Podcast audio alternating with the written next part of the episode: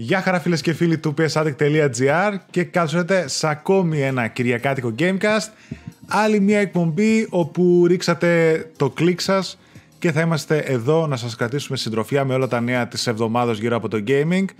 Γεια σου φίλε Άλεξ. Τι κάνεις και γιατί είσαι μόνος σου εδώ απόψε, τι τον έκανες στον άλλον; Α, πού ξέρω εγώ τι κάνει. Λουφάρε. Δεν έχω ίντερνετ και κάτι τέτοιες αηδίες. Ναι, το, είχαμε πει, το είχε πει και ο ίδιος κάποια στιγμή και εσύ που έλειπες ότι και αυτό θα χρειαστεί να λείψει για κάποιες εκπομπές. Ε, ο Στάθης, παιδιά.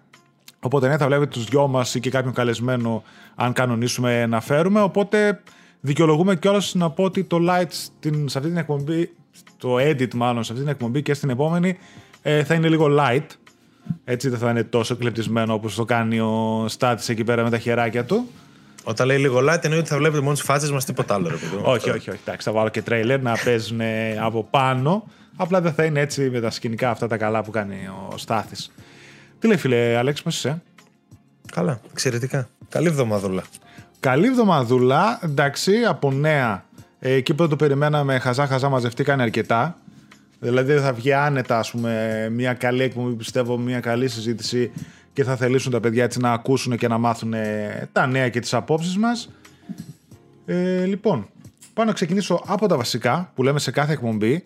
Να θυμίσω παιδιά ότι πέρα από το μεγάλο ευχαριστώ που σας λέμε κάθε φορά για το κλικ που δίνετε στο YouTube έτσι και πραγματικά βλέπουμε την εκπομπή ότι παραμένει σταθερή, κρατάει τα νούμερα της σταθερά και ευελπιστούμε να μεγαλώνει συνέχεια.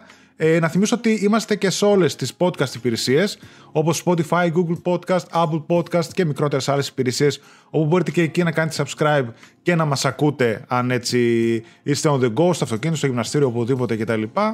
Και φυσικά να ευχαριστήσω για άλλη μια εκπομπή το χορηγό μας, το market24.gr, όπου είναι μαζί μας, συνεχίζει και συνεχίζει φυσικά να ισχύει και ο κωδικός μας PS Addict που έχουμε ε, βγάλει και μπαίνει στο δικό πεδίο στο καλάθι στο site των παιδιών όπου μπορείτε να αγοράσετε τα πάντα γύρω από το gaming και να έχετε δωρεάν μεταφορικά είτε αυτό είναι κονσόλες, είτε αυτό είναι περιφερειακά, DualShock κτλ. είτε είναι παιχνίδια για οποιαδήποτε κονσόλα, είτε έχουν βγει, είτε είναι pre-orders, τα πάντα όλα έτσι. Συν κάποιες προσφορές που κάνουμε κατά καιρούς και θα τις βλέπετε στα social media ή στο site απευθείας ας πούμε αν μπαίνετε. Αυτά λοιπόν φίλε Άλεξ. Ε, τι να κάνουμε, ξεκινήσουμε; Ξεκινήσουμε. Με κοιτάει περίεργα το σκυλί τώρα. Δεν ξέρω, κάτι θέλει εδώ πέρα. Αλλά θέλει ελπίζω να μην. Ε, σου φάει τα μούτρα. κάτι, κάτι, κάτι περίεργο, δεν ξέρω. Κάτι ετοιμάζει, αλλά θα δούμε. Θα την ακούσουμε στην πορεία. Άμα θέλει να πει κάτι πάντως, μπορεί να πατήσει το κουμπί, να γυρίσει η κάμερα σε εκείνη και να κάνει μια παρέμβαση. Θα δούμε, δεν τη βλέπω πρόθυμη. Θα, θα δούμε στην πορεία, δεν ξέρω. Δεν ξέρω. Ή που τη βλέπω. Τέλος πάντων. Πάμε, πάμε. Λοιπόν, θα ξεκινήσω από μία είδηση της τελευταίας στιγμής. Της τελευταίας στιγμής εννοείται την ώρα που εμείς το γυρίζουμε αυτό Παρασκευή απόγευμα, έτσι. Ε, που γυρίζουμε την εκπομπή. Ανακοινώθηκε η διεξαγωγή του επόμενου State of Play. Έκπληξη θα έλεγα. Δεν το περίμενα. Και... Κάτι, κάτι είχα ακούσει. Ναι. Κάτι, κάτι έπαιζε γιατί συζητούσαν πολύ ότι και καλά για αυτό το Hogwarts Legacy ότι παίζει να βγει μέσα σε ένα event τον Νοέμβριο, κάτι τέτοιο περίεργο. Τώρα δεν ξέρω αν σχετίζεται έτσι, μπορεί να είναι και άσχετο. Μπορεί. Αλλά κά- κάτι τέτοια είχα δει. Δύο-τρεις φημολογίε είχα δει για αυτό συγκεκριμένα το παιχνίδι. Και επειδή και τελευταία φορά το είχαμε δει σε State of Play, ήταν πάλι στη Sony πάντως. Ναι, ναι. σω ε, ξαναπέξει. Ναι. Η είδηση, παιδιά, είναι ότι ανακοινώθηκε επίσημα από τη Sony ένα νέο State of Play. Έτσι έχει και σημασία το State of Play, Future of Gaming, Future of PS5, πώς τα λένε έτσι διάφορα κτλ. Το show θα διεξαχθεί την Τετάρτη 27 Οκτωβρίου τα μεσάνυχτα. Ώρα Ελλάδος, έτσι, Τετάρτη προς Πέμπτη δηλαδή. Θα πρόκειται για ένα event διάρκειας 20 λεπτών, στο οποίο θα δούμε ανακοινώσεις γύρω από third party κυκλοφορίες που έρχονται στο PlayStation 4 και PlayStation 5. Θα περιλαμβάνει updates για γνωστούς τίτλους, που ξέρουμε ήδη δηλαδή που έχουν ανακοινωθεί, καθώς και αποκαλύψεις νέων ε, παιχνιδιών από διάφορους έτσι developers. Οπότε αμέσως αμέσως νομίζω ξεκαθαρίζει το οποίο εύκολα η Sony λέγοντας ότι πρώτον μην περιμένετε updates από first party παιχνίδια ότι έχουμε να πούμε το είπαμε ή θα το πούμε σε μετέπειτα event ε, θα πάρουν τα φώτα οι third parties και νομίζω ότι είναι και αρκετά σύντομο δηλαδή το 20 λεπτάκι ξέρω εγώ πόσες τώρα ανακοινώσεις να κρατήσει μέσα 10 ας πούμε των δύο λεπτών ή... Α, δεν έχει καμία μεγάλη πάλι όπως είχαν τα Deathloop και αυτά που έτρωγαν 6 λεπτά και 7 λεπτά. Ναι. Τόσο. Ίσως και λιγότερο τώρα που το σκέφτομαι γιατί ένα δίλεπτο ή μία πιστεύω 6-7 ανακοινώσεις, ξέρω εγώ, ή άντε και κάτι εξτρά, άμα θέλουν να πούνε στο τσακ μπαμ κάτι αν έχουν για PS Plus ή κάτι άλλο. Από το Lotel, αφού ρίχνουν και αυτοί λίγο τον πήχη, ε, εντάξει, θα δούμε κανένα Call of Duty σίγουρα. Mm. Ίσως ε, κανένα Guardians of the Galaxy βγαίνει κιόλας τότε να έχει κανένα launch trailer. Δεν ξέρω αν έχει νόημα αυτό. Αυτό βγαίνει 26 του μηνός. Δηλαδή την επόμενη μέρα τι θα παίζουν trailer στο State of Play; Είναι επό... Mm, ναι, OK. Okay. Δεν βγαίνει 28, όχι 26. 26 okay. αν θυμάμαι καλά βγαίνει. Ε, ε, τότε μόνο το Call of Duty μου πάει στο μυαλό. Σίγουρα το Hogwarts ίσως θα μπορούσαμε να δούμε αν δεν απέχει πάρα πολύ. Ναι. Κυρίως επειδή το έχω ακούσει το λέω, αλλιώς θα mm. μου φαινόταν λίγο... Δεν ξέρω, εντάξει, κανένα Forspoken ίσως. Δεν δεν ξέρω αν θα δούμε Forspoken, δεν το νομίζω. Ούτε και Final Fantasy πιστεύω θα δούμε έτσι από Square Enix. Final Fantasy ούτε εγώ πιστεύω, ναι. Από Square Enix ακούγεται είναι τώρα τα 25 επέτειο του Tomb Raider. Και υπάρχουν λέει κανένα ναι. δυο έτσι παιχνίδια, συλλογές, remasters, τι θα κάνουν, οπότε ίσως εκεί να δούμε ανακοινώσεις. Ε, το Hogwarts που είπες, δεν ξέρω τώρα αν θα δούμε τίποτα από Solar Rush, το οποίο βέβαια πήρε. Το έχουμε δει αρκετά νομίζω και πήρε και αναβολή για Δεκέμβριο, οπότε δεν ξέρω αν έχει νόημα. Αλλιώς τι άλλο έτσι. Πάντως χαμηλά ο πύχης καλύτερα γιατί. Ξέρεις Εντάξει, δεν, δεν έχει και κάτι στα κοντά να μας δείξουν. Οπότε ό,τι και να είναι, μήπως είναι ένα μικρότερο παιχνιδάκι, κανένα σύφου πάλι. Δεν ξέρω. Ε, κάτι που πάει το μυαλό μου είναι το Little Devil Inside.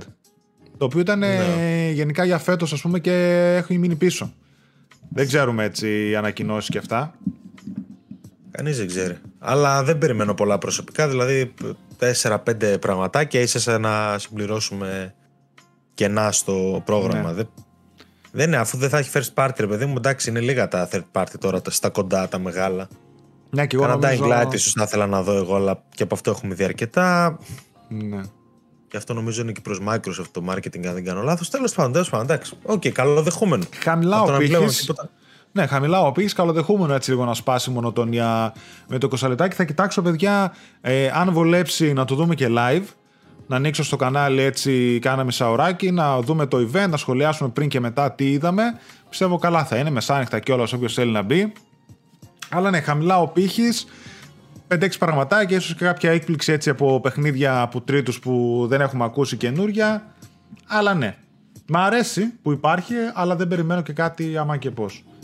Όχι, απλά άραγε θα είναι αυτό το μόνο μέχρι το τέλος χρονιάς. Δεν θα παίξει κάτι λίγο μεγαλύτερο. Ένα, κάτι, κάτι σε στυλ experience. Mm, θα λες, πάει ε; Game Awards μετά. Ναι, έχεις δίκιο. Ένας μήνας είναι όμως μετά για τα Game Awards, οπότε. Mm, αυτό είναι και, και ακούγεται ότι στα Game Awards θα έχει σημαντική παρουσία η Sony.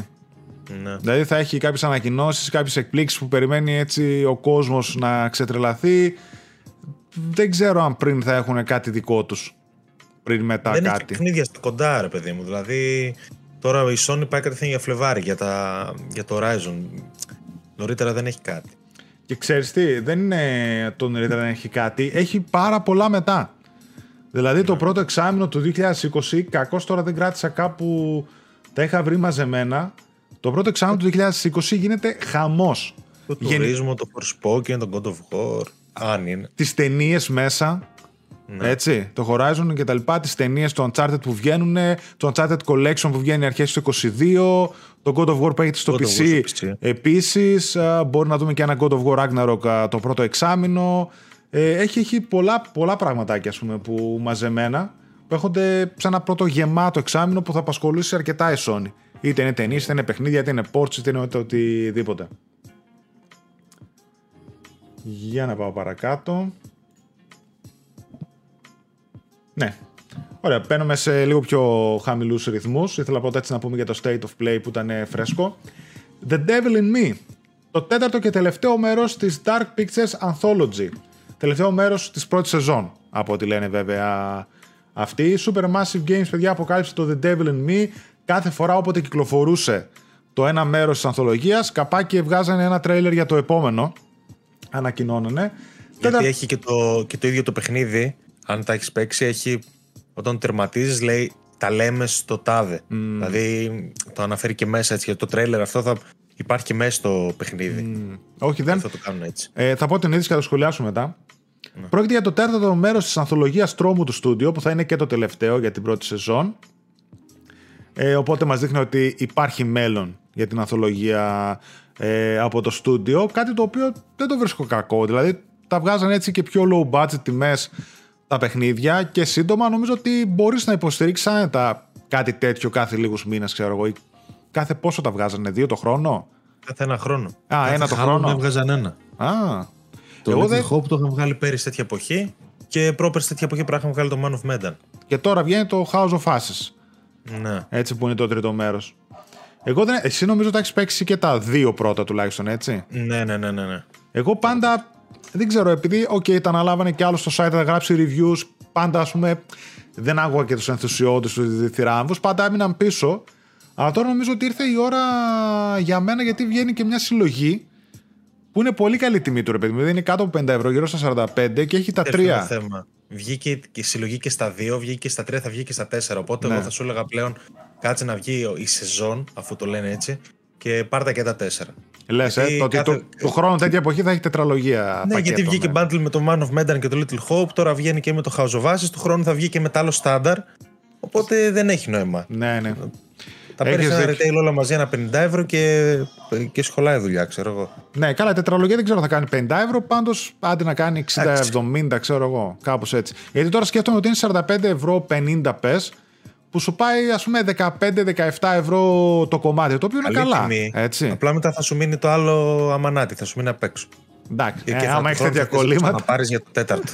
Άμα έχεις τέτοια κολλήματα, OK. Okay. Επίσης μια... Γιατί δεν έχεις, αφού, αφού τέτοιοι είμαστε. Εντάξει, έχεις δίκιο. Έχεις δίκιο. Αλλά αυτοί είστε. ε, μια λεπτομέρεια πάντως είναι ότι το House of Ashes έχει PS5 upgrade, έτσι. Ναι. Δηλαδή, όποιος πάρει και τη συλλογή που είναι μόνο για PS4 μπορεί να έχει το House of Ashes στο PS5 του με το upgrade που υπάρχει. Για τα υπόλοιπα δύο δεν υπάρχει κάποιο είδους upgrade για τις νέες κονσόλες. Οπότε ναι, το trailer καλούτσικο ήταν πάντως. Αρκετά ναι εφάνταστο έτσι και μακάβριο θα έλεγα. Οπότε μένει να δούμε αν θα είναι το καλύτερο της ανθολογίας, της Season 1 τουλάχιστον. Δεν ξέρω. Μακάρι να είναι, γιατί εντάξει, ο πύχης γενικά δεν είναι και τόσο ψηλά μέχρι τώρα. Εγώ, ας πούμε, το Man of Medan το έπαιξα πρόσφατα και οριακά το συχάθηκα. Τέτοια λέγε μου να πάρω. να, να τρέξω. το Little Hope είναι καλούτσικο. Το Man of Medan, πω, πω, πω. Ναι, ήταν και το πρώτο. Ναι. Ναι. Τέλος πάντων, εντάξει, όχι ωραία είναι. Μου κάνει εντύπωση που το κάνουν branding σαν ε, season. Αλλά OK. Okay.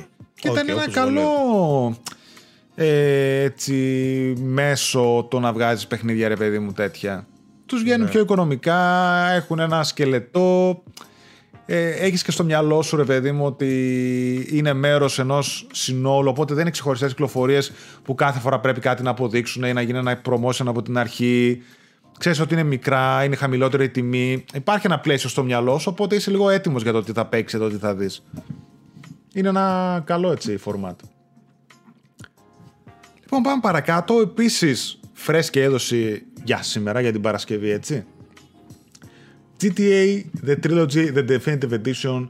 Έχουμε, στην προηγούμενη εκπομπή είχαμε πει για την επίσημη ανακοίνωση που είχε γίνει και πλέον ήρθαν επίσημα και πολλές ε, άλλες λεπτομέρειες για την τριλογία. Ε, ανακοινώθηκε για την, ε, από τη Rockstar η ημερομηνία κυκλοφορίας. Η ψηφιακή κυκλοφορία της συλλογής είναι για τις 11 Νοεμβρίου και οι φυσικές εκδόσεις θα καταφτάσουν στα καταστήματα στις 6 Δεκεμβρίου. Μιλάμε φυσικά για όλες τις πλατφόρμες, παντού έτσι, PC και παλιές και νέες κονσόλες ναι, και, δεν διασαφηνίζουν και Switch. αυτό που είχαμε πει ότι PS4 και PS5 διαφορετικά, μάλλον θα γίνει ταυτόχρονα. Ναι, Τελικά δεν πρέπει να ισχύει αυτό που λέγανε. Ισχύει αυτή η φήμη που υπήρχε για δεύτερη ημερομηνία φυσικές κόπιες με ψηφιακές. Ναι. Σχεδόν ένας μήνας διαφορά. Αρκετή διαφορά νομίζω ε, για να δώσουν προμόσιο στο ψηφιακό, έτσι. Ε, και μου κάνει και εντύπωση. Δεν ξέρω αν το κάνουν επίτηδε ή απλά είναι logistics το θέμα με όλο αυτό που γίνεται, καθυστερήσεις και αυτά. Αλλά δεν... αρκετό αβαντάς θα πέσει ψηφιακές εκδόσεις με το hype που θα υπάρχει εκείνες τις μέρες. Ε, η τιμή ε, ανακοινώθηκε στο site της Rockstar και σε όποια πλατφόρμα και αν πατήσουμε φαίνεται να είναι στα 59-99, 60 δηλαδή. Οπότε δεν ξέρω αν θα αλλάξει κάτι αν ανέβουν στο, στο PlayStation Store ή κάτι άλλο. Προς παρόν ε, δεν έχουν ανέβει. Για Όχι, έχουν ανέβει για pre-order. Έχουν ανέβει. Α, έχουν ανέβει γιατί εγώ το ψάξα δεν το έβγαλε. Αν πατήσεις την εκάστοτε πλατφόρμα, στο βγάζει. Απλά εγώ πάτησα και σε PS4 και σε PS5 και με πετούσε στο PS5 μόνο και έγραφε 59-99. Φαντάζομαι ότι okay, είναι, είναι τελικό. Εντάξει, ωραία, ναι. Τότε είναι τελικό. Αυτό ήθελα να δω γιατί δεν μου το έβγαζε το store. Πήγα έτσι, νόμιζα ότι θα τα βγάλει και στις νέες κυκλοφορίες. Οπότε 60 ε, γλιτώνουμε τα 70-80 ευρώ που μπορεί να είχαν. Ε, Πώς την κόβεις την τιμή για όλα αυτά που προσφέρει, ή μάλλον άσε, θα το πω στο τέλος τι προσφέρει για να το αξιολογήσουμε τότε. Οι βελτιώσεις που θα φέρει η συλλογή είναι βελτιωμένος έλεγχος παιχνιδιού και στόχευσης. Φάση GTA θα είναι τα controls, GTA 5. GTA 5.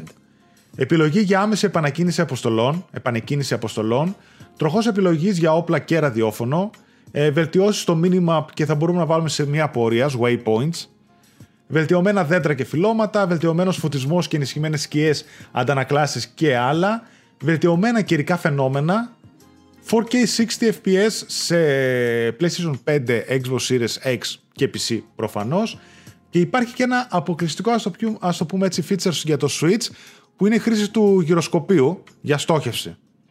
Κάτι το οποίο βέβαια θα μπορούσε να γίνει και στον DualSense και στον DualShock αλλά εντάξει, OK okay, ρε παιδί μου. Μικρό το κακό. Βγήκαν εννοείται ε, διάφορα screenshots και ένα πολύ μικρό trailer και παράλληλα ανακοινώθηκε πως, άκου τώρα περίεργο αυτό, από την τριλογία όλη, το GTA San Andreas θα μπει στο Xbox Game Pass Day 1 στις 11 Νοεμβρίου και το GTA 3 θα μπει στο PS Now στις 7 Δεκεμβρίου. Δηλαδή, από την τριλογία πήραν από ένα, ξέρω εγώ, υπηρεσίες και αφήνουν μόνο τους εκεί πέρα το Vice City. Εντάξει, οκ, τι, τι να πω τώρα, εγώ. Κομπλέ, τώρα θα παίξει κάποιος ένα από τα τρία. Δεν ξέρω. Φαντάζομαι ότι όλοι θα θελήσουν να παίξουν και τα, και τα τρία. Αυτό νομίζω δείχνει ότι θα διατεθούν και ξεχωριστά, έτσι. Ναι, προφανώς ναι. Κάτι τέτοιο. Προφανώς ναι. Κάνα 20 το ένα. Ναι. Πώς το είδες, το όλο remaster, τις βελτιώσεις που έγιναν στο τεχνικό τομέα, γιατί τα υπόλοιπα, OK, okay, τι να καταλάβουμε. Ε, τιμή κτλ. Ναι, αρχικά να πω ότι μου, μου έκανε λίγο τύπο το remaster. Δεν είναι κακό, απλά καρτουνίζει αρκετά. Δηλαδή νιώθω ότι κάπως αν άλλαξαν το art. Ε, δεν ξέρω, μου βγάζει ένα... Κάτι, κά, κάπως σαν να άλλαξαν πραγματικά το στυλ του. Δεν, δεν ξέρω αν πέφτω έξω. Αλλά είδα ένα, δηλαδή λίγο παιδικά μοντέλα, κάπως χρώματα περίεργα. Δεν ξέρω. Δεν ξέρω αν το είδες κι εσύ. Εγώ στην αρχή είδα okay, τα screenshots, μπαίνω, βλέπω ρε παιδί μου το, το trailer. Ε, λίγο κατευθείαν, ας πούμε, πήγε να με ξυνήσει το όλο πράγμα. Αλλά βλέποντας και ξαναβλέποντας έτσι και τα screenshots μετά, διάφορες έτσι σκηνές που βγήκανε, ε, θα έλεγα ότι το βρίσκω ok, μη σου πω ότι μου αρέσει κιόλας. Καταλαβαίνω αυτό που λες, δηλαδή τα γραφικά, άμα δεις τα background, έγινε καλή δουλειά. Δηλαδή βάλανε λεπτομέρεια, φώτα, ε, τα textures κτλ. έχουν αναβαθμιστεί, έχει γίνει καλή δουλειά. Στους χαρακτήρες φαίνεται λίγο αυτό που λες, σαν να έχουν ενεργοποιήσει κάποιο mode, ρε παιδί μου, που τα κάνει λίγο ναι. πιο καρτουνίστικα. Νομίζω ότι, ok, okay, είναι, εξο, ε, είναι εξόφθαλμο αυτό που λες. Θα το δουν πολλά παιδιά, αλλά ίσως και να ταιριάζει λίγο στο ύφος του GTA, ας πούμε. Δηλαδή του 3 και του 4, ε, του 3 και του Vice City. Νομίζω ότι τα βλέπω να ταιριάζουν έτσι λίγο το ύφος και με τους φωτισμούς και με αυτά που έχουν. Δηλαδή, είμαι σε φάση που πλέον που μ' άρεσε και λίγο έτσι πώς το κάνανε, γιατί βλέπω να διατηρεί και αυτό το κλασικό ύφος των γραφικών του, των παλιών GTA, δηλαδή ακριβώς την ταυτότητα που είχαν τότε, με όλες τις ευκολίες που μπορεί να φέρει το τώρα. Έτσι, στο χειρισμό και σε κάποια άλλα πραγματάκια και ένα ξεσκόνισμα τα γραφικά. Δεν περιμέναμε remake, το ήξερα, οπότε Σχετικά... Δεν φαίνεται κακό remaster. Απλά δεν ναι. καταλαβαίνω ακριβώς προς τι αυτή η αλλαγή στο art. Τώρα από εκεί και πέρα για την τιμή να πούμε ότι εγώ προσωπικά μάλλον θα τα πάρω και θα τα. Καταρχάς δεν θεωρώ τους αρκεί ένα απλό remaster. Δηλαδή πρέπει να δούμε λίγο τα control σε τι βαθμό έχουν εξυγχρονιστεί. Ε, θεωρώ το 60 λίγο τραβηγμένο, αλλά στα 30 ευρώ νομίζω ότι θα αξίζει ασχοληθεί κάποιος. Mm. Ε, θεωρώ πως και τα παιδιά, αν τα έχουν παίξει, είτε και έχουν να το πάρουν ή το έχουν απλά στο μυαλό τους για το μέλλον, ότι θα είναι από τα παιχνίδια, από τις συλλογές τουλάχιστον που πιστεύω θα βλέπουμε συχνά σε εκτόσει. Δηλαδή το 60 αυτό το βλέπω άνετα στο τρίμηνο να παίζει τα 30-40 ευρώ έκπτωση, ξέρω εγώ. Μη σου πω και πιο νωρίς, τίποτα Χριστούγεννα 45 ευρώ προσφορά, κάπως έτσι. Αλλά ναι, θα έλεγα ότι σχετικά είμαι ικανοποιημένος για αυτό που περίμενα, έτσι. Δηλαδή τώρα δεν είχα στο μυαλό μου remake τύπου Mafia 1 και τα λοιπά που ήταν πανέμορφο και είχαν κάνει άλλη δουλειά. Σχετικά ικανοποιημένος θα έλεγα. Και να θυμίσω εδώ ότι λέγανε και το 22 θα βγουν στα κινητά. Οπότε από εκεί αμέσως αμέσως περίμενα ότι τη δουλειά θα γίνει. Πάνω κάτω να δούμε τι θα γίνει με το GTA 4, το οποίο έχει μείνει λίγο στην απέξω. Αργά ή γρήγορα θα έρθει και αυτό πιστεύω. Λοιπόν, σε πάω σε κάτι άλλο. Uncharted The Movie. Official trailer. Επίσημη κυκλοφορία του trailer για το κινηματογραφικό Uncharted. 11 Φεβρουαρίου του 2022 θα κυκλοφορήσει η ταινία μετά από σχεδόν μια δεκαετία in the making. Νομίζω κάπου εκεί είχε αλλάξει τα πάντα σκηνοθέτες, ε, παραγωγούς για ηθοποιούς, είχαμε ακούσει διάφορα ονόματα. Ok. Okay. Μου δόθηκε επιτέλους στη δημοσιότητα το πλήρες τρέιλερ. Ε, δίνει μια καλή εικόνα για το που θα κινηθεί η ταινία. Νομίζω ότι αν κατάλαβα καλά πρόκειται κατά ένα μεγάλο μέρος της ταινίας βασισμένο στο σενάριο του Uncharted 4 με μία μίξη από σκηνές και από πραγματάκια από τα προηγούμενα Uncharted. Δηλαδή είδα πολλά πραγματάκια από το Uncharted 3 και μία εμβληματική σκηνή αυτή που είναι με το αεροπλάνο στο τέλος του τρέιλερ που, με το κάργο εκεί πέρα που κρέμονται και πάνε να πέσουν. Όπως και μία άλλη εκεί πέρα που παλεύουν ένα Σκοτσέζο. Παλεύει νομίζω που και εκείνη από το Uncharted 3 ας πούμε στην αρχή του παιχνιδιού. Ε, πώς το άκοψες; Κοίταξε, στην αρχή μου φάνηκε αρκετά περίεργο, δηλαδή το συζητήσαμε κιόλας. Αμά να γρήγορα στο θεριό. Δες εδώ κατάσταση. Με το που ε, είπαμε Uncharted trailer κάτι της μπήκε στο μάτι, λέει. Ήσυχα. Πήρα το παιχνίδι τώρα να δει αυτή. ε, κοίταξε, στην αρχή μου φάνηκε λίγο περίεργο. Μετά που το ξανά δεύτερη και τρίτη φορά μου έκατσε λίγο καλύτερα. Δηλαδή, οκ, okay, δεν είμαι. Δεν δείχνει άσχημο. Δεν την πιστεύω σαν ταινία, να σου πω την αλήθεια, καθόλου. Αλλά να είναι τουλάχιστον αξιοπρεπής. Δηλαδή, στην αρχή μου 'βγαλε μια B-movie ιά που μετά κάπως βλέποντάς το την, την πέταξε λίγο από πάνω του. Δεν μου ταιριάζουν στους ρόλους καθόλου ο Χόλαντ και ειδικά ο Γουόλμπεργκ αλλά ok, okay, ούτε ο Πασκάλ μου ταιριάζει σαν Τζόελ ας πούμε αλλά έχω μια περισσότερη εμπιστοσύνη εκεί. Ε, τι να σου πω, ελπίζω να μην είναι αρπαχτή. Ε, αυτό μόνο, δηλαδή να είναι αξιοπρεπές και να, δω και ποια, να δούμε ποια γεγονότα θα καλύπτει και πώς θα τα καλύπτει. Γιατί υποτίθεται από τη μία θέλουν να κάνουν τον Nate μικρό και πήραν τον Χόλαντ, από την άλλη δείχνει παιχνίδια ε, δείχνει στιγμές από τον Uncharted 4 που ο Nate είναι μεγάλος. Δηλαδή δεν έχω καταλάβει τι ακριβώς πάνε να κάνουν εκεί. Ε, και, σε, και το timeline ποιο θα είναι ακριβώς. Τώρα, ok. Okay, δεν, δεν ξέρω, δεν ξέρω. Πάντως δεν την πιστεύω καθόλου. Τη φοβάμαι πάρα πολύ σαν ταινία.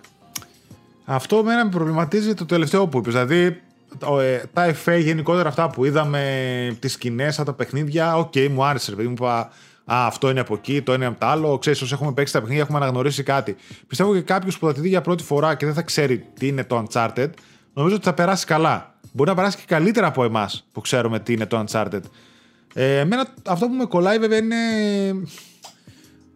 πάγιο, πάγιο φαινόμενο το ξέρεις όταν έχεις συνηθίσει το μυαλό σου τον Joel έτσι όπως τον έχεις δει στο παιχνίδι τον Nathan Drake όπως τον έχεις δει στα πόσα παιχνίδια εδώ και πάνω από δεκαετία όταν βλέπεις ένα ηθοποιό απέναντί σου, λες δεν είναι αυτός. Είναι το πρώτο που λες. Πολύ σπάνια έχουμε πει το αντίθετο. Εμένα δεν με κολλάει Tom Holland Mark Wahlberg. Ενώ το υπόλοιπο cast μου φαίνεται εξωπρεπέστατο, ειδικά η Chloe νομίζω ότι είναι μπαμ, πολύ καλή ηθοποιός που επιλέξανε. Tom Holland νομίζω και ο ίδιος το είπε ότι δεν τα πήγε και πολύ καλά στην ταινία δεν μου αρέσει λίγο. Δεν, δεν, βλέπω το Spider-Man να πεις, βλέπω το Spider-Man, μπερδεύομαι έτσι. Απλά δεν μου κολλάει πολύ σαν Nathan Drake. Όπω και αυτό που λέγανε ότι θα είναι νεότερος, ενώ βλέπουμε πιο ενήλικα σκηνικά. Ή τον Σάλι, ο οποίος και αυτός υποτίθεται είναι νεότερος. Και εντάξει, τώρα το να πω την αλήθεια, δεν πολύ συμπαθώ και τον Mark Wahlberg. Γιατί Κανένας. Τον, Κανένας μας. Δηλαδή πραγματικά ε, stop casting Mark Wahlberg το βλέπω παντού ρε παιδί μου. Τα πάντα όλα ξέρω εγώ. Κωμωδίες, δραματικά το ένα το άλλο.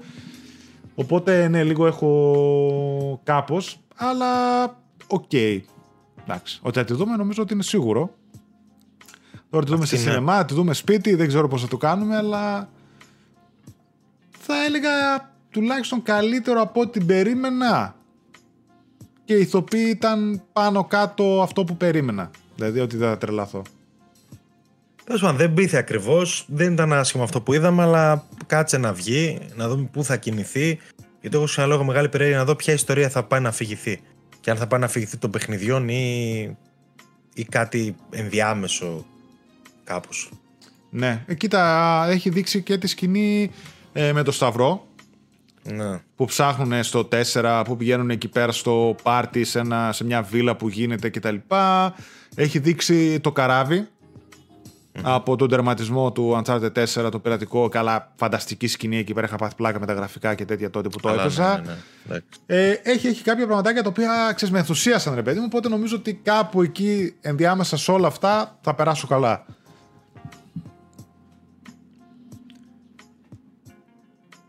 Λοιπόν, να σε πάω Για να σε πάω παρακάτω σε ένα επίσης μεγάλο νέο, θα λέγαμε, μέσα στην εβδομάδα έτσι, που απασχόλησε την κοινότητα του PlayStation και όχι μόνο. Είχαμε ανακοίνωση για το God of War. Όχι το καινούριο, το God of War του 2018, το οποίο βγήκε η Sony και ανακοίνωσε επίσημα πρώτον ότι από την ημερομηνία κυκλοφορίας του έως και τον Αύγουστο του 2021 έχει πουλήσει συνολικά 19,5 εκατομμύρια τεμάχια. Έτσι. Μιλάμε για φανταστικό νούμερο. Θεωρώ ότι εντάξει, προφανώς θα ξεπεράσει τα 20 εκατομμύρια άνετα. Και πέρα αυτού έρχεται στις 14 Ιανουαρίου του 2022 στο PC με πολλές έτσι, τεχνικές βελτιώσεις. Native 4K και uncapped FPS δηλαδή θα μπορεί κάποιος που έχει τούμπανο PC να το παίζει 4K 120 FPS ξέρω εγώ αν και παραθέλει τούμπανο PC για να το τρέξει Αρκετές προεπιλογέ και παραμετροποίηση στα γραφικά, σκίε υψηλότερης ανάλυσης και βελτιωμένε αντανακλάσει, ω βελτιώσεις στο Ambient Occlusion και GTAO και SSDO. Και κάποιες τεχνικές είναι αυτά. Υποστηρίζεται επίσημα, ε, επίσης το σύστημα DLSS, το Dynamic Resolution που έχει η Nvidia, καθώς και το Reflex για εξαιρετικά χαμηλή καθυστέρηση, όπως επίσης και Ultra Wide αναλογία 21 προς 9 διαστάσεις στα monitors. Έχει ήδη αναρτηθεί σελίδα και προπαραγγελία 60 ευρώ στο Steam. Και είναι... 50. Ε, ναι, συγγνώμη, 50. Και βλέπουμε ότι είναι άλλο ένα παιχνίδι PlayStation και μάλιστα πολύ μεγάλο, πολύ εμβληματικό και πολύ σημαντικό το οποίο έρχεται στο PC. Από πού να ε, ξεκινήσουμε και από πού να το πιάσουμε τώρα το θέμα; Θέμα χρόνου ήταν, έτσι κι αλλιώς, δεδομένο πλέον. Όπως θέμα χρόνου θεωρώ και τον Bloodborne, θέμα χρόνου θεωρώ πάρα πολλά. Όποιο δεν έχει έρθει δηλαδή ακόμα. Εδώ ήρθε τα Uncharted, θα έρθει και το God of War, όλα θα πάνε. Ε, εντάξει, ok. Okay. Νομίζω έχουμε ξαναπεί την άποψή μας πολλές φορές πάνω σε αυτό το θέμα, γιατί από όταν αρχίσαμε την εκπομπή, κάθε τρεις μήνες όλο και κάποιο πάει. Ε, είναι τέσσερα χρόνια μετά. Η Sony δεν έχει να χάσει τίποτα μόνο να κερδίσει. Ούτε εμείς έχουμε να χάσουμε τίποτα που το παίξαμε πριν τέσσερα χρόνια ας το παίξει περισσότερος κόσμος, να ψηθούν για το. Γιατί δεν είναι χαζί. Και το Horizon βγήκε πριν το Horizon 2 και το God of War βγαίνει πριν το God of War 2. Δεν είναι χαζί. Ξέρουν πότε το βγάζουν και γιατί. Γιατί δεν υπάρχει άνθρωπος που δεν θα πάρει μετά PS5 να παίξει το 2. Ε, ούτε ένας άνθρωπος. Δεν θα περιμένει κανένας μέχρι 2026 για να παίξει το 2 έτσι. Ε, Εκτός αν αλλάξει τακτική η Sony και τα βγάζει, ξέρω εγώ, κατευθείαν στο PC που το θεωρώ, θεωρώ ότι αποκλείεται. Α το παίξεις περισσότερο κόσμο αυτό το παιχνίδι, ας το δούμε και να τρέχει 4K 120 να μας φύγει το κεφάλι. Γιατί όχι.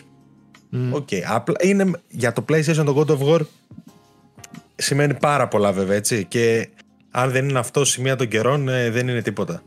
Είναι το τελευταίο κάστρο που έπεσε έτσι. Δηλαδή. Πιστεύω Ένα ότι... μας έμεινε. Ναι, ναι. Πιστεύω ότι από τη στιγμή που κυκλοφόρησε το God of War, θεωρώ ότι είναι θέμα χρόνου να κυκλοφορήσουν όλα τα υπόλοιπα. Ε, τώρα, από να το πιάσω εγώ και να το σχολιάσω, δεν ξέρω. Λοιπόν, καταρχάς αυτό που λες, ότι έχεις δίκιο, το το ότι δεν είναι τυχαία το ότι κυκλοφορεί τώρα στο PC. Έτσι. Ε, πρώτον, επιβεβαιώνεται για άλλη μια φορά το leak που είχαμε σχολιάσει, που είχε διαρρεύσει μια λίστα με παιχνίδια από, το, από την Nvidia, έτσι, όπου μεταξύ άλλων είχε πολλά παιχνίδια του PlayStation που έρχονται στο PC και μεταξύ αυτών ήταν και το God of War.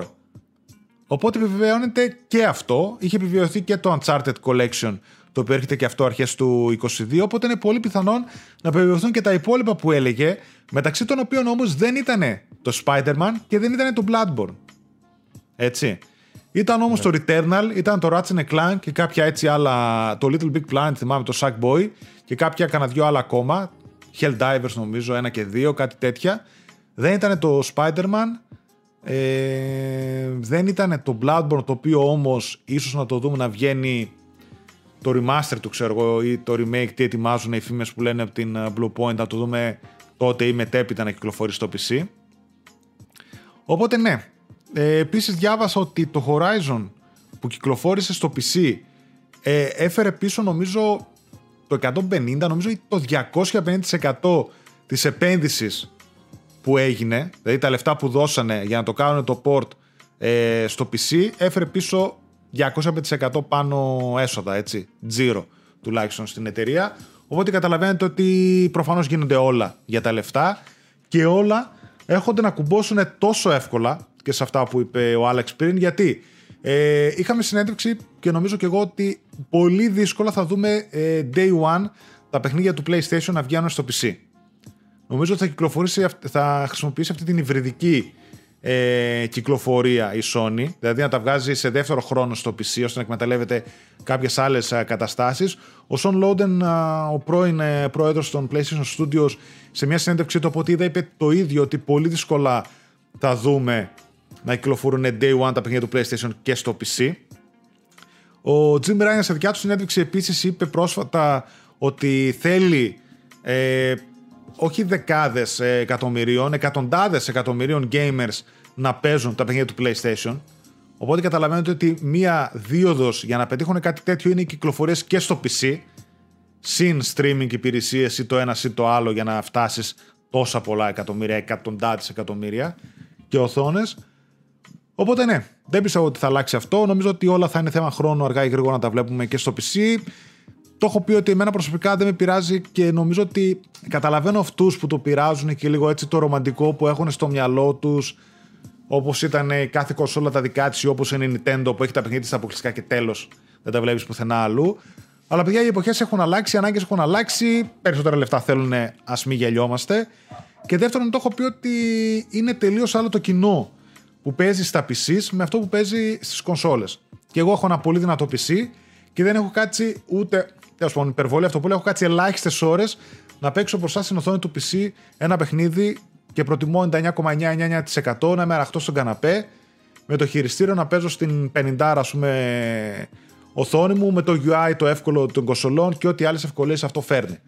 Έτσι, κάποιος που είναι PC gamer, ξέρετε πολύ καλά ότι είναι πολύ πιο κολλημένος σε ένα μεγάλο PC, στις οθόνες, στις αναλύσεις, στο γραφείο του, του αρέσει περισσότερο να παίζει εκεί, δεν θα προτιμήσει μια κονσόλα. Νομίζω ότι είναι λίγο διακριτός ο χώρος των PC gamers με των κονσολών και δεν είναι το ίδιο το να βγει ένα παιχνίδι σε PC και σε κονσόλες όπως βγαίνουν σχεδόν όλα και εγώ σχεδόν όλα τα παίζω στην κονσόλα ενώ θα μπορούσα να το παίξω στο PC μου.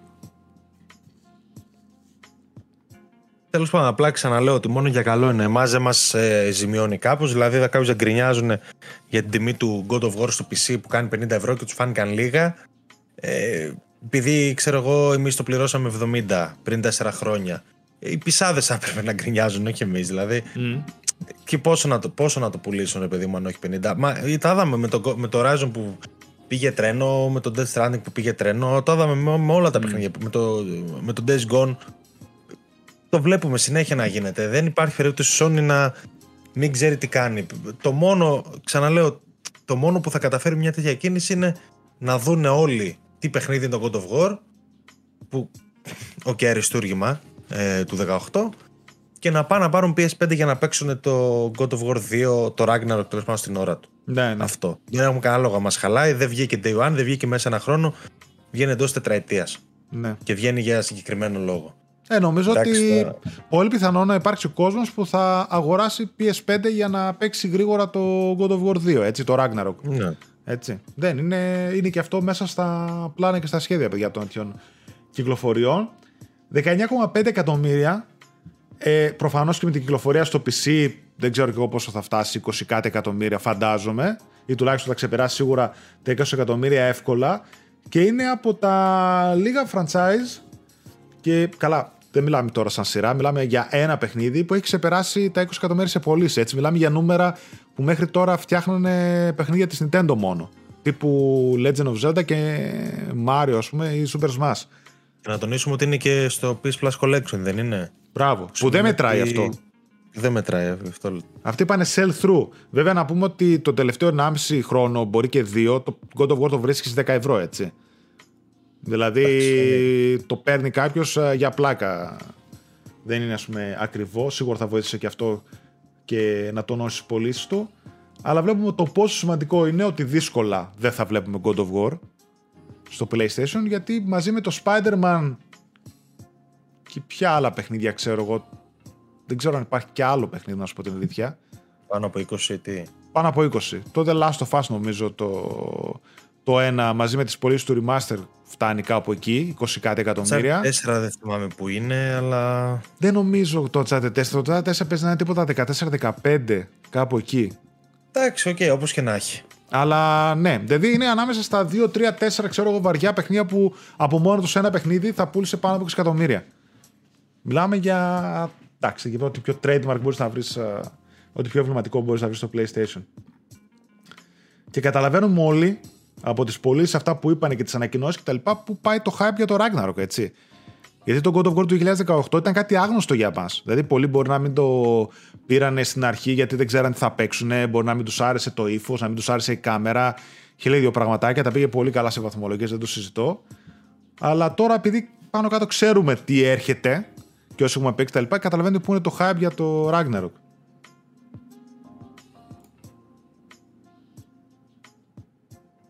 Πάμε παρακάτω. Θες να πεις κάτι; Όχι, όχι. Δέχομαι, δέχομαι επίθεση τόσο ώρα. Ασφυκτικέ πιέσεις. Και είμαι έτσι, ναι, με πιέζει πολύ. Ε, λοιπόν, για άλλη μια εκπομπή θα μας απασχολήσει για λίγα λεπτά η EA και το FIFA. Επίσημα λοιπόν παιδιά τέλος τη συνεργασία μεταξύ FIFA και EA Sports. Το είχαμε πει στην προηγούμενη εκπομπή και στην ακόμα πιο προηγούμενη ε, ότι έπαιζε αυτό το σενάριο. Είχαν ζητήσει ένα δις ανά τετραετία η FIFA από την EA Sports και με τον όρο να μην χρησιμοποιεί το FIFA για monetization ε, εκτός παιχνιδιού.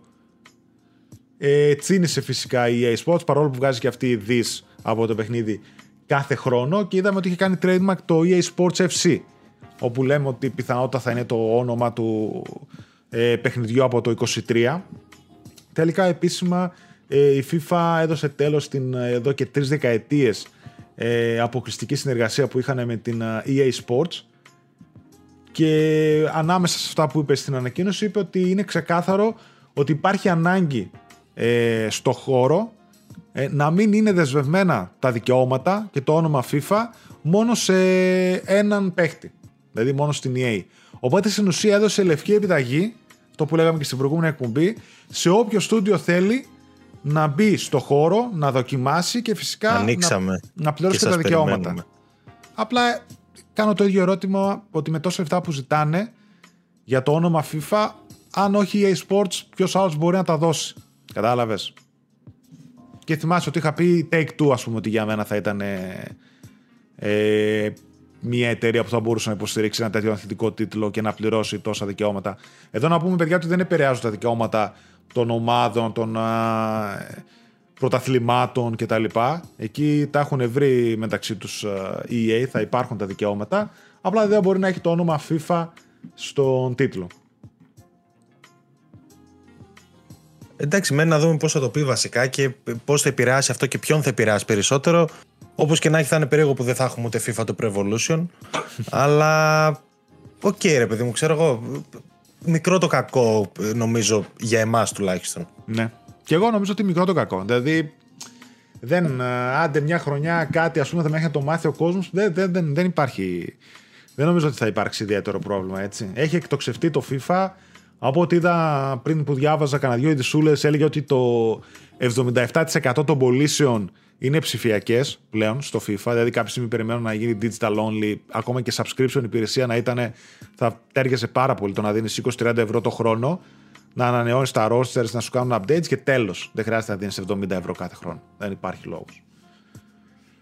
Εξελίξει στο FIFA. Το FIFA 22 τα πάει πολύ καλά, είναι αλήθεια και είναι πολύ ωραίο παιχνίδι. Καλά, είχαμε και ένα eFootball το οποίο τα πήγε χάλια. Είδα βγήκε και μια ανακοίνωση που λέγανε ότι ένα update που θα βγάζανε το αναβάλουν και αυτό δεν ξέρω πότε λέγανε για θα βγει. Ήταν για να βγει Νοέμβριο, Δεκέμβριο. το πήγανε. 0-9-1. Ούτε καν πλησιάζουν το 1-0-0 έτσι. Ναι, οπότε είναι τραγελαφικά τα πράγματα και εκεί. Οπότε καταλαβαίνετε. Για να πάω παρακάτω. Mm, ωραία, έτσι σούλα αυτή. Υπήρχε έτσι μια μικρή αναστάτωση όταν βγήκε. Elden Ring. Σύντομη καθυστέρηση και ανακοίνωση για network test μέσα στο Νοέμβριο. Επίσημα ανακοινώθηκε ότι ο τίτλος θα καθυστερήσει ένα μήνα σχεδόν, ήταν να βγει 21 Ιανουαρίου του 2022, πάει παιδιά 25 Φεβρουαρίου του 2022 και επιπρόσθετα ανακοινώθηκε πως θα υπάρξει ένα network test που θα λάβει χώρα από τις 12 έως τις 14 Νοεμβρίου ε, κατά τις εξής χρονικές περιόδους 12 Νοεμβρίου 1 με 4 το μεσημέρι 13 Νοεμβρίου 5 με 8 τα ξημερώματα 13 Νοεμβρίου 9 με μεσάνυχτα το βράδυ 14 Νοεμβρίου 1 με 4 τα ξημερώματα και 14 Νοεμβρίου 5 με 8 τα ξημερώματα. Για συμμετοχή σε αυτήν την στην beta, το network test τέλος πάντων, μπορείτε να δηλώσετε συμμετοχή στο site της εταιρείας και οι δηλώσεις κλείνουν στις 1 Νοεμβρίου. Εγώ ένα σχόλιο που έχω να πω, εντάξει προφανώς δεν νομίζω ότι κάνει κάτι το ένα μήνα η καθυστέρηση, για καλό θα είναι, είναι το πόσο ασφικτικά γεμίζει ο Φεβρουάριος. Έχουμε καταρχάς το Saints Row και μετά κυκλοφορεί και κάτι άλλο παιχνιδάκια. Δεν τα θυμάμαι τώρα. Θα σου πω ευθύς αμέσως γιατί γίνεται ο χαμός πέρα από το Horizon που βγαίνει και εκείνο Φεβρουάριο. Ε, Dying Light 2, Elden Ring. Ναι, κάτσε να τα βρω. Αυτά τα τρία θυμάμαι. Λοιπόν, Life Strange uh, Remaster Collection. Οκ, okay, ρε παιδί μου. Dying Light 2, The King of Fighters 15, Horizon Forbidden West, Sifu, Destiny 2 The Witch King, Elden Ring, Saints Row, Vampire the Masquerade. Ε, εντάξει, και μετά ενδιάμεσα έχει κάτι μικρότερε κυκλοφορίε τύπου Blood Bowl 3, Evil Dead the Game και κάτι τέτοια ρε παιδί μου, Dynasty Warriors. Αλλά καταλαβαίνουμε ότι έχει πολύ μεγάλες κυκλοφορίες. Ε, εντάξει, χαμός όπως και να έχει. Ειδικά αυτό το Elden Ring Horizon Σφαγή. Εντάξει, τα άλλα δεν θα ακολουθήσουν από πωλήσει, αλλά εμένα προσωπικά με ενδιαφέρουν και τα άλλα. Π.χ. το Dying Light, το Sifu ναι. και το Evil Dead ακόμα. Σου λέω εγώ γιατί είμαι χαζός. Ε, με ενδιαφέρουν. Δηλαδή, εντάξει, θα γίνει. Δεν ξέρω, βλέπεις. Και, πάνε, και πάνε κάτι παιχνίδια τύπου Saints Row να μπουν εκεί μέσα και είμαι σε φάση που πάρε καραμίτρο. Κάτσε λίγο. Θα το, θα το χτυπούσα εγώ για τον επόμενο μήνα. Δηλαδή, τώρα θυμάμαι καλά, είναι 18 Φεβρουαρίου το Horizon Forbidden West και 25 ας πούμε μετά πάει το Elden Ring το οποίο δεν ξέρω λες θα, θα κανιβαλίσει το ένα το άλλο τις πωλήσεις; Ε, ξέρεις ποιο είναι το θέμα το ξέρουμε αρκετά, αρκετό καιρό πριν ώστε να πάει κόσμος να τα πάρει και τα δύο day one δεν έχουν και ακριβώς ίδιο κοινό αυτό θα σου ε, έλεγα ναι ναι Εντάξει, σίγουρα θα κόψει το ένα τ' άλλο για ένα μήνα, ας πούμε, αλλά όποιος δεν πάρει ε, day one το ένα θα το πάρει σε ένα μήνα. Όποιος θέλει να παίξει και τα δύο αυτά τα παιχνίδια θα τα παίξει. Δεν θα τα περιμένει να πέσουν 20 ευρώ. Mm. Νομίζω ότι το θα... κοινό ως ένα σημείο δεν είναι κοινό. Έτσι, δηλαδή, όλοι ξέρουμε ένα πιο hardcore κοινό που περιμένει το Elden Ring, που ξέρει τα παιχνίδια που έχει παίξει, τα Souls-like κτλ. Το Horizon είναι ένα action adventure πολύ πιο προσβάσιμο. Το ένα είναι multi-platform, το άλλο είναι exclusive. Έτσι, ακόμα και αν πρόκειται για PS4, PS5 παραμένει μόνο σε PlayStation consoles. Ε, με να το δούμε, δεν θεωρώ ότι... Δηλαδή περισσότερο φοβάμαι τα άλλα γύρω γύρω ότι θα, θα κανιβαλιστούν από αυτά τα δύο παρά αυτά τα δύο μεταξύ τους. Νομίζω ναι, ότι ναι, είναι συνειδητοποιημένος ο κόσμος, θα πάει καρφωτά γιατί θέλω να παίξω το Horizon, θέλω να παίξω πούμε, το Elden Ring για αυτούς και για αυτούς τους λόγους. Ε, λοιπόν, ωραία. Πάμε παρακάτω. Στην προηγούμενη εκπομπή για λίγο είχαμε χάσει το DC Fandom. Το οποίο είχε έτσι αρκετά νέα και ήρθε η ώρα να τα σχολιάσουμε. Ε, πέρα από τα παιχνίδια βέβαια νομίζω αφιερώσουμε και ένα λεπτό στις ταινίες που είδαμε. Έτσι. Δηλαδή είδαμε τρέιλερ από Black Adam, teaser trailer θα το έλεγα, από την ταινία The Flash, επίσης teaser trailer, με Michael Keaton έτσι από πίσω, Batman και τα λοιπά, Flashpoint φάση. Και εννοείται είδαμε Batman trailer μεταξύ άλλων, καλά έδειξαν και κάτι animation, πολλά κτλ. Πώς φάνηκε; Το Batman trailer θέλω να πεις, τα υπόλοιπα νομίζω ήταν πολύ μικρά Εντάξει, καταρχάς να πούμε ότι ο, ο Batman του Pattinson ήταν ο δεύτερος καλύτερος Batman που είδαμε εκείνη τη μέρα. Τα σέβη μου στον Keaton. θέλω να δω το, το Flash, ε, θέλω να το δω μόνο και μόνο για τον Keaton. Πραγματικά ανυπομονώ. Ε, με Black Adam δεν ασχολήθηκα τώρα για τον Batman. Ε, μ' αρέσει πάρα πολύ αυτό που βλέπω. Η αισθητική του, το πιο horror που το πάει λίγο σε πιο horror μονοπάτια και γιατί ο Batman πάντα μπορούσε να πάει σε πιο horror μονοπάτια και έχει πάει σε κάποια animation στις ταινίες ήταν ναι, πάντα πιο. ήταν στη διαφάνεια, ρε παιδί μου. Τώρα να δούμε λίγο πώς θα γίνει.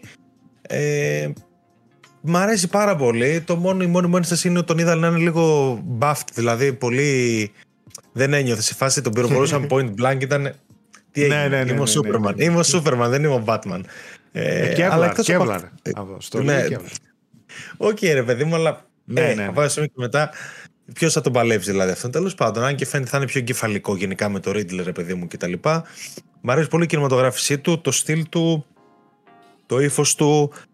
Ο Πάτινσον με πείθει από ό,τι έχουμε δει. Ε, ανυπομονώ. Ναι. Ε, δηλαδή μου κάνει τρομερή εντύπωση που έχουμε Νοέμβ... Οκτώβριο του 2021 και ανυπομονώ για Spider-Man και Batman ταινίες. Δηλαδή, δεν, δεν περίμενα. Ορίστε. Ποτέ ότι θα γίνει ταυτόχρονα αυτό.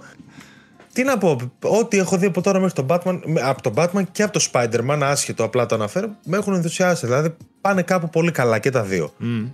Τι να πω, τον Batman, ειδικά το, το, όπως έκλεισε το τρέλερ, αν θυμάσαι με την ανάποδη εικόνα, εγώ ήμουν έτσι πάνω. Ναι, ναι, ναι, ναι. Πολύ ωραίο, πολύ έξυπνο. Πολύ... Μπράβο, δεν ξέρω. Mm. Και εμένα μου άρεσε δηλαδή, η φωτογραφία, η σκηνοθεσία, έτσι, τα χρώματα, η αισθητική. Εννοείται μου αρέσει πολύ. Και εννοείται μου αρέσει πάρα πολύ και ο Riddler μαζί με το Scarecrow που είναι έτσι από τους δύο αγαπημένους να το πω από αυτούς που πάντα με εντυπωσίαζαν έτσι στα, στο σύμπαν της DC και των κακών που αντιμετωπίζει ο Batman θεωρώ ότι θα δούμε κάτι πολύ καλό. Δηλαδή με πείθει άνετα. Στα παιχνίδια τώρα είχαμε δύο έτσι, ανακοινώσεις που τις ξέραμε και τις περιμέναμε. Ένα ήταν το Gotham Knights το οποίο δείξανε ένα καινούριο τρέλερ που επικεντρωνόταν στο Court of Owls Όπου φαίνεται θα είναι το, ο main villain, ο βασικός κακός σε εισαγωγικά, γιατί δεν μπορείς να πεις ότι είναι ένα άτομο τέλος πάντων του Gotham Knights, όπου υποτίθεται ο Batman είναι νεκρός, που αποκλείεται να είναι νεκρός, και υπάρχουν τέσσερις άλλοι ε, πρωταγωνιστές από ό,τι είδαμε ο Batgirl, ε, η ε, Batgirl, ο Robin, ο Red Hood και ο Nightwing. Ε, Nightwing, μπράβο. Οπότε δεν ξέρω πώς το είδες. Ε, κοίταξε να δεις, το Gotham Knights ε, δεν το παρακολούθησα ιδιαίτερα στην αλήθεια, έκατσε περισσότερο στο Suicide Squad. Θεωρώ ότι θα είναι ένα καλό παιχνίδι το Gotham Knights. Απλά με χαλάει πολύ το γεγονός ότι δεν το τοποθετούν στο ίδιο σύμπαν με το Arkham. Με χαλάει πολύ. Το βρίσκω άτοπο. Ε, νομίζω ότι θα είναι κάτι πολύ ευχάριστο. Δεν ξέρω αν θα έχει τη σοβαρότητα του Batman, τον Arkham ε, και το Coop λίγο κάπως. Ε. Αλλά ψηλό ανυπομονώ να το παίξω σε κόπ αυτό το παιχνίδι. Μα αλήθεια μου αρέσει το κόμπα του, το έχει κρατήσει. Χαρακτήρες φαίνεται ότι έχουν μια κάποια υπόσταση, ρε παιδί μου. Mm. Το Court of Owls μου αρέσει επίσης. Βασικά αυτό που μου αρέσει είναι ότι φαίνονται λίγο τα Batman και τα γύρω-γύρω απαγκιστρώνονται λίγο από, το, από τον Joker. Ε, δηλαδή το ναι, σύμπαν του Batman ναι, φαίνεται ναι, ναι. επιτέλους να κοιτάει και άλλα πράγματα που μέχρι τώρα τα βλέπεις μόνο στα animation. Ε, και τόσο καιρό ήταν σε φάση Έχουμε αυτόν τον villain. Α, από πίσω είναι ο Τζόκερ. Έχουμε αυτό. Α, και το σκότωσε ο Τζόκερ. ναι, ναι, ναι. ναι. Έχει, πολύ ενδιαφέρον. Ε, και το Gotham Knights. Βέβαια, σου λέω εμένα με ψήνει περισσότερο το άλλο παιχνίδι που έδειξαν. Mm. Έχει εμένα, τριγκάρει περισσότερο. Εμένα το Gotham Knights, παιδί μου, μου πάει λίγο στο πιο, στα πιο κλασικά Batman παιχνίδια. Δηλαδή τα Arkham φάση που έχουμε παίξει. Οπότε νομίζω ότι θα είναι κάτι ξέρεις, πιο κοντά στη φόρμουλα που γνωρίζουμε. Νομίζω ότι για κόπ θα είναι ό,τι πρέπει. Θα έχει κλασικά τους γνωστούς κακούς επειδή είναι σε άλλο σύμπαν μπορούν να κάνουν reset ε, κάποια πράγματα. Το Court of Owls έχει εξαιρετική σημασία σε όλο το σύμπαν ε, του Batman και πρόκειται για ένα Πολύ δυνατό κακό με τους Talons και διάφορα άλλα πραγματάκια που υπάρχουν μέσα και τώρα δεν θέλω να πω έτσι για spoilers που πολύ πιθανόν θα δούμε μέσα στο παιχνίδι και στο σενάριό του. Θεωρώ δηλαδή πολύ κοντά στη φόρμουλα των Arkham, οπότε νομίζω ότι είναι ε, guarantee Δηλαδή η διασκέδαση, χωρίς να πιστεύω ότι θα είναι το εξαιρετικό παιχνίδι που θα εκτοξεύσει το franchise, ξέρω εγώ, ή θα το κάνει ξανά εμβληματικό όπως ήταν το Asylum, ξέρω εγώ, ή το City. Αλλά θεωρώ ότι θα είναι πάρα πολύ αξιόλογο παιχνίδι από τη Warner Bros. Βέβαια, το άλλο στοίχημα που μένει να δούμε εκείνο πώς θα βγει, που πάει να κάνει κάτι διαφορετικό, είναι το Suicide Squad. Kill the Justice League, το οποίο μάλιστα είναι και next gen only τίτλος. Βγαίνει δηλαδή για PlayStation 5, Xbox Series X ε, και για PC. Έρχεται και αυτό το 22, αν θυμάμαι καλά. Ναι, ναι, ναι. Έτσι μην κάνω κάποιο λάθος.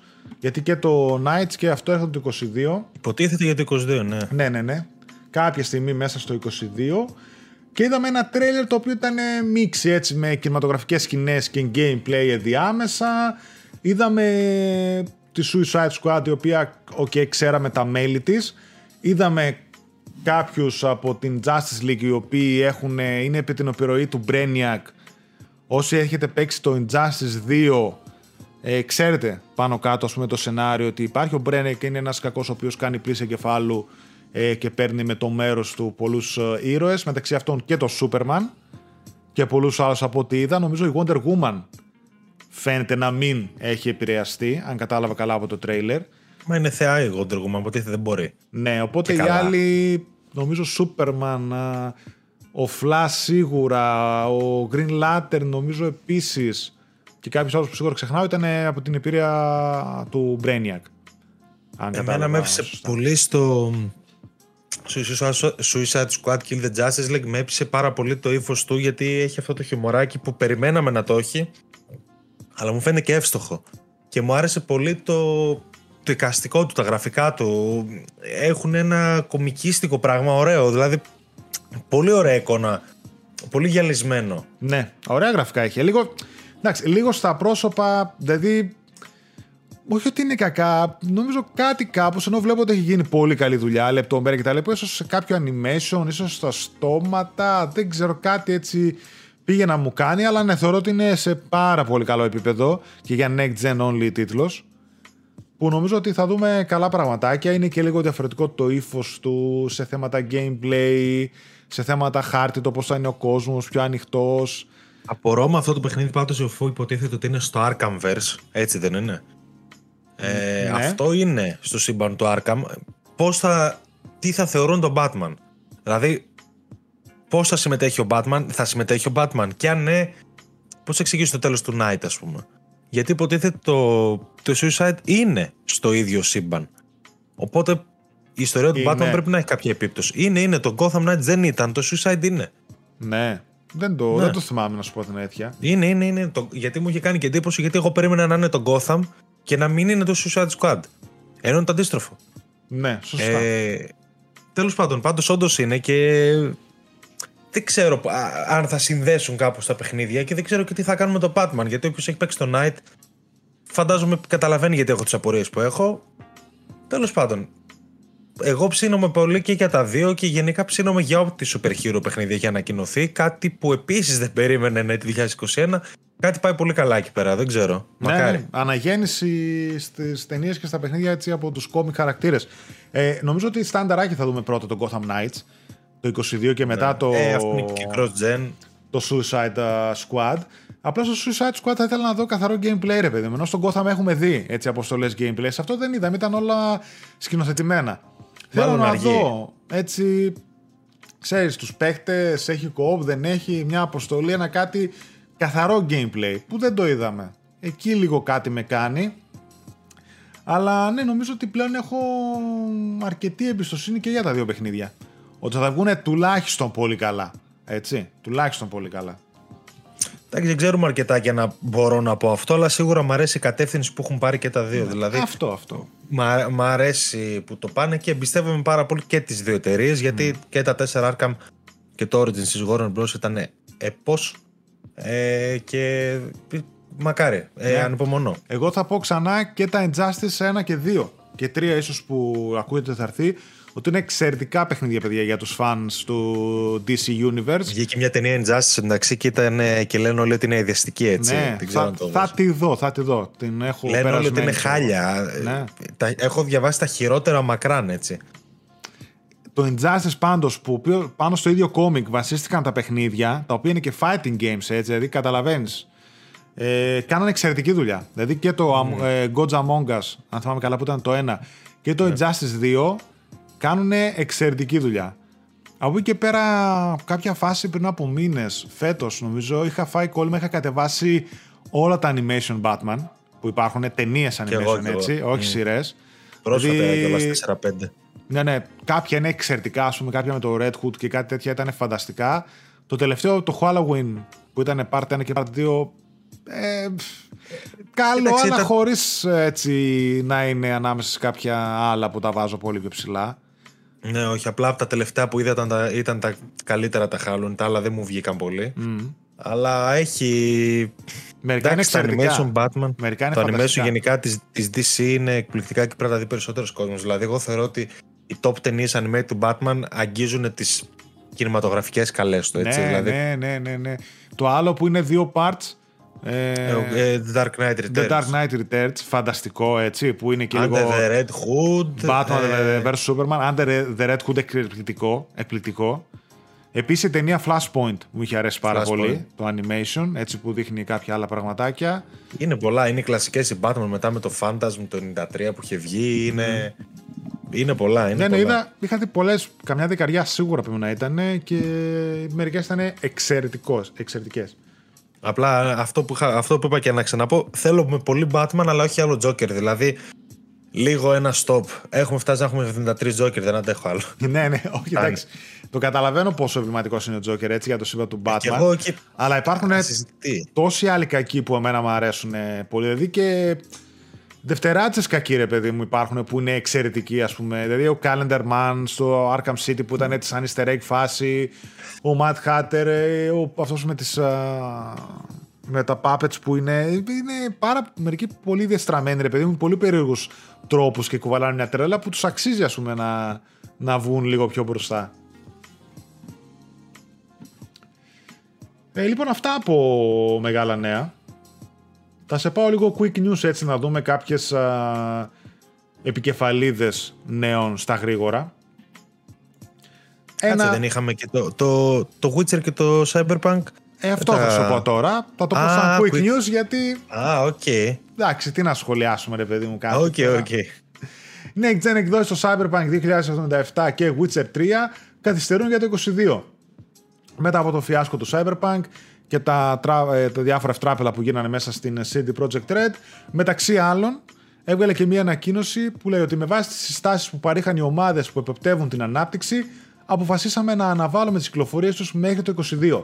Το Cyberpunk έχει προγραμματιστεί επί του παρόντος για το πρώτο τρίμηνο του 22, ενώ το The Witcher 3 στοχεύει το δεύτερο τρίμηνο του 2022. Μιλάμε απλά για ένα next gen upgrade patch, ας το πούμε, το οποίο δεν ξέρω, μπορεί να κάνουν πολύ καλή δουλειά. Δηλαδή, μπορεί να ανα, ξαναπρογραμματίσουν όλο το τεχνικό τομέα ώστε να εκμεταλλευτούν στο έπαρκο τις νέες κονσόλες.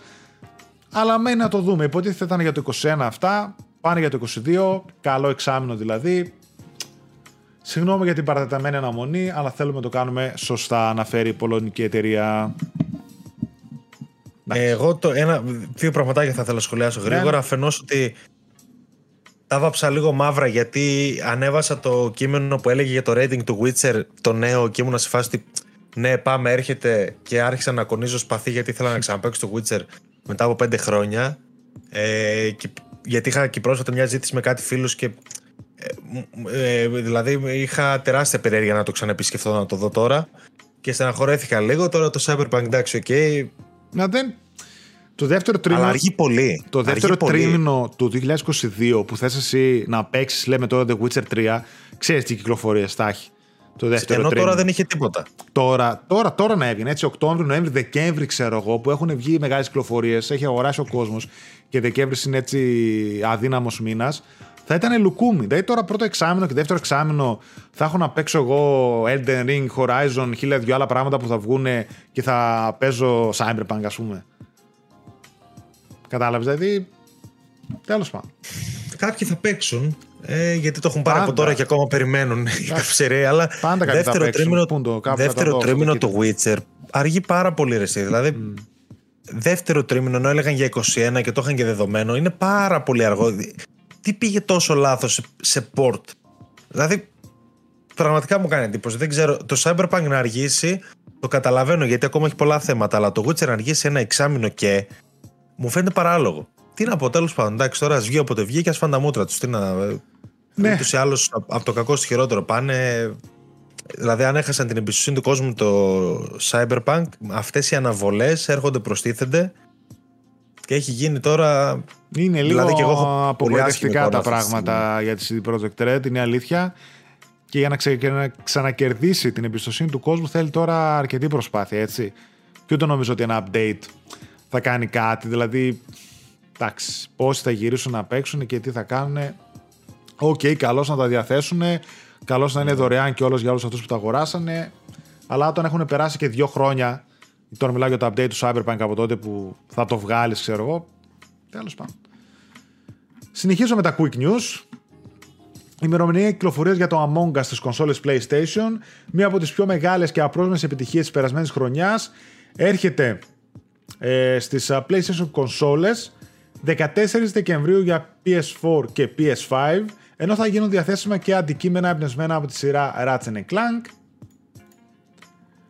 Οκ, δε- δεν, Το επόμενο δεν νομίζω ότι ενδιαφερόμαστε. Το επόμενο Splinter Cell φαίνεται πως ετοιμάζει η Ubisoft. Υπάρχει μια φήμη, παιδιά, ότι το επόμενο κυρίως Splinter Cell μάλλον βρίσκεται υπό ανάπτυξη 8 ολόκληρα χρόνια μετά το τελευταίο παιχνίδι που είχαμε δει. Έτσι, σήμερα με φήμες ε, η εταιρεία έχει δώσει το πράσινο φως για να φτιαχτεί ε, ένα, μια κανονική προσθήκη στο franchise και όχι κάποιος cross-gen, multiplayer, free-to-play τίτλος όπου μέσα βάζουμε και το Sam Fisher ή βάζουμε στοιχεία από το σύμπαν της ε, Τώρα αυτό να σειράς. τονίσουμε ότι είναι στα quick news επειδή δεν έχουμε ουσιαστικό νέο έτσι, όχι ότι δεν είναι σημαντικό. Η επιστροφή Αυτό. Splinter Cell είναι οκ για πάρα πολύ κόσμο. Εγώ δεν είχα ασχοληθεί ποτέ. Εγώ, εγώ τον Sam Fisher τον είδα μόνο στο. Σε ποιο ήταν, στο Breakpoint. Είχε κάποιες αποστολές ε, Ναι, μόνο που σε έτσι τον βάζω. συνοδεύει. Ναι, ναι, ναι. και παίζεται stealth φάση. Και. ε, Οκ, ναι, τι, δηλαδή. Κομπλέ, ευχαριστώ. Απλά τον είχαν Ευχαριστώ, Ali. σαν Joker και αυτόν, σαν μπαλαντέρ, ξέρω εγώ, το βάζανε παντού στα παιχνίδια.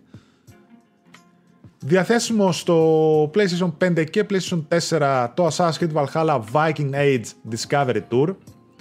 Έτσι, για ακόμη μια φορά, μετά από το Origin και μετά από το Odyssey, επιστρέφει το Discovery Tour στα παιχνίδια Assassin's, τα οποία είναι ένα εξαιρετικό mod. Διατίθεται δωρεάν για όσους έχουν αγοράσει το παιχνίδι και σε δεύτερο χρόνο θα βγει και standalone το Discovery Tour για να το αγοράσει κάποιος και να το έχει μόνο του. Πρόκειται για ένα εξαιρετικά, παιδιά, εκπαιδευτικό εργαλείο που θα μπορείτε κάποιος να ψάξει όλο το χάρτη, να αλληλεπιδράσει με χαρακτήρες και μνημεία. Έτσι, υπάρχουν πάρα πολλές εγκυκλοπαιδικές γνώσεις και λεπτομέρειες μέσα σε αυτό το mod και θα υπάρχουν κάποιοι χαρακτήρες όπου θα μπορείς να ακολουθήσεις λίγο την ιστορία τους ενός εργάτη, ενός μεταλλουργού, ενός κάτι άλλους χαρακτήρες που έχουν και το πώς ζούσαν στο τότε. Είναι φανταστικό, παιδιά, και στο Πανέξυπνη Origins κίνηση και Ubisoft. στο Ίσως- Odyssey από τις καλύτερες κινήσεις που έχουν κάνει. Ίσως ό,τι ποιοτικότερο έχει σκεφτεί τα τελευταία 5 plus χρόνια. Ναι, ναι, ναι. δηλαδή, Ναι, είναι respect.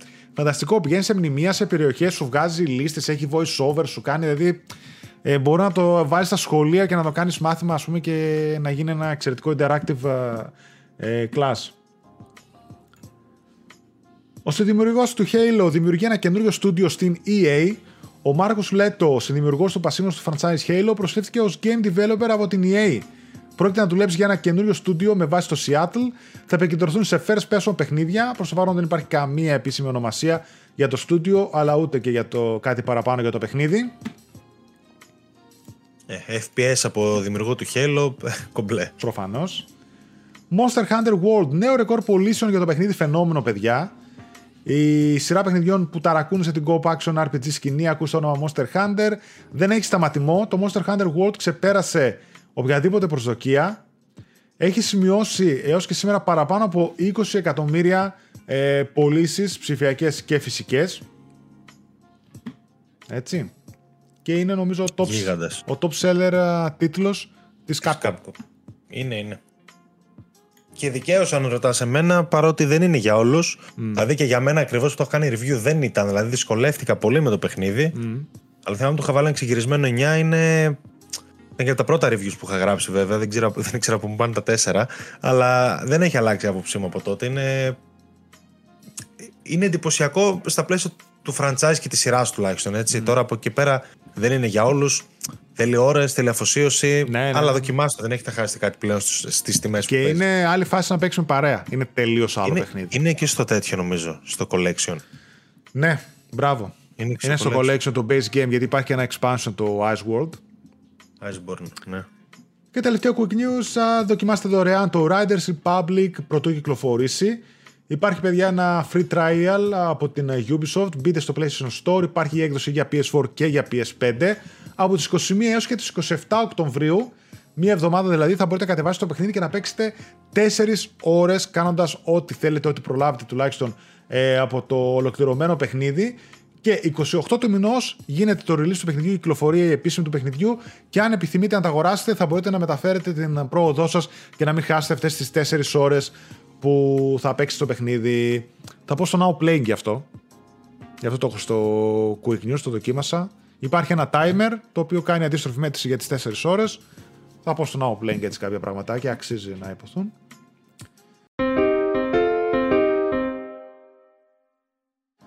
Αυτά έτσι από μικρότερα νέα και γρήγορα στην εβδομάδα.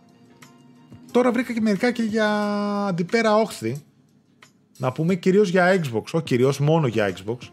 Για Nintendo Switch δεν υπάρχει κάτι. Έχουμε σχολιάσει την προηγούμενη εβδομάδα το η τιμή. Μπράβο, μπράβο. την προηγούμενη εβδομάδα ήταν μόνο Switch. Κάνα δύο-τρει είδου που βρήκα για το Xbox, παιδιά, που αξίζει έτσι να τις συζητήσουμε. Μία είναι ότι επίσημα κυκλοφόρησαν από, σε συνεργασία αποκλειστικά με τη Seagate ε, κάρτες μνήμης SSD, δηλαδή εξωτερική που κουμπώνω από πίσω ε, στο Xbox Series X. Υπήρχε μόνο ένα τέρα, πλέον κυκλοφόρησαν και 512 GB και 2 τέρα. Όπου φυσικά τα κόστη είναι τεράστια γιατί ξέρουμε ότι είναι και, ε, είναι και η πατέντα που πληρώνεις και το exclusivity και όλο αυτό που κάνεις που να μετατρέψεις τον SSD σε κάτι σαν memory card και σε αυτή την ευκολία που προσφέρεις στον τελικό καταναλωτή. Είπαμε ότι οι δύο εταιρείες επιλέξανε διαφορετικό στυλ το να κάνουν επέκταση των SSD, των κονσολών. Ο ένας θα είναι πιο φθηνός, ο άλλος θα είναι πιο εύκολος, κάπως έτσι, ας το πούμε. Ε, π.χ. 512 GB θα πάει στα 140 δολάρια, έτσι. Τα 2 TB π.χ. πάνε στα 400 δολάρια. Δηλαδή όσο κάνει κονσόλα. ναι. Ε, όσο κάνει κονσόλα, αλλά να σου πω την αλήθεια, εγώ έχω αρχίσει λίγο να, με το χώρο να είμαι λίγο περίεργα. Ναι, και εγώ. Και εγώ, και εγώ, και εγώ. Και, εγώ. και κάπως, ε, παρότι είμαστε γιατί κακά τα ψέματα κρατάμε μέσα 50 παιχνίδια χωρίς λόγο, αλλά πρέπει κάποια στιγμή να πέσουν λίγο οι SSD γιατί δεν μας βλέπω καλά θα πέσουν. Απλά ξέρεις τι, ε, ψιλοέγινε χαμός τώρα που ξαναβγήκε το... που μάλλον άνοιξαν μέσω firmware το PS5, τον SSD, ανέβηκαν οι τιμές. Γιατί έπεσε πολλοί κόσμος να αγοράσει SSD. Ανέβηκαν κιόλας. Mm. Οι τιμές π.χ. για 5-12 GB για το Xbox, έτσι, είναι 140 δολάρια, το 1 τέρα 220 δολάρια, τα 2 τέρα 400 δολάρια. 300 είναι πάρα πολλά, δε. Ναι, ενώ στο, τώρα να χτυπήσω π.χ. να δούμε τον. ένα πολύ καλό δίσκο βέβαια για το PS5, τον 980 Pro, ο οποίος αυτή τη στιγμή η Ελλάδα το 1 τέρα έχει 177 ευρώ χωρίς την ψύκτρα. Δηλαδή αν κάποιος πάρει και 15 ευρώ ψύκτρα να βάλει πάνω μόνος του, φτάνουμε κοντά 200 ευρώ ξέρω εγώ πες έτσι. Για το 1 τέρα, το οποίο εντάξει προφανώς και τσιμπάει. Τα 500 είναι 109 ευρώ βλέπω. Τα 2 τέρα π.χ. είναι 362 ευρώ. Χωρίς oh. ψύχτρα. Ο Pro. Δηλαδή ο... Ε, κάτσε να δω κάτι.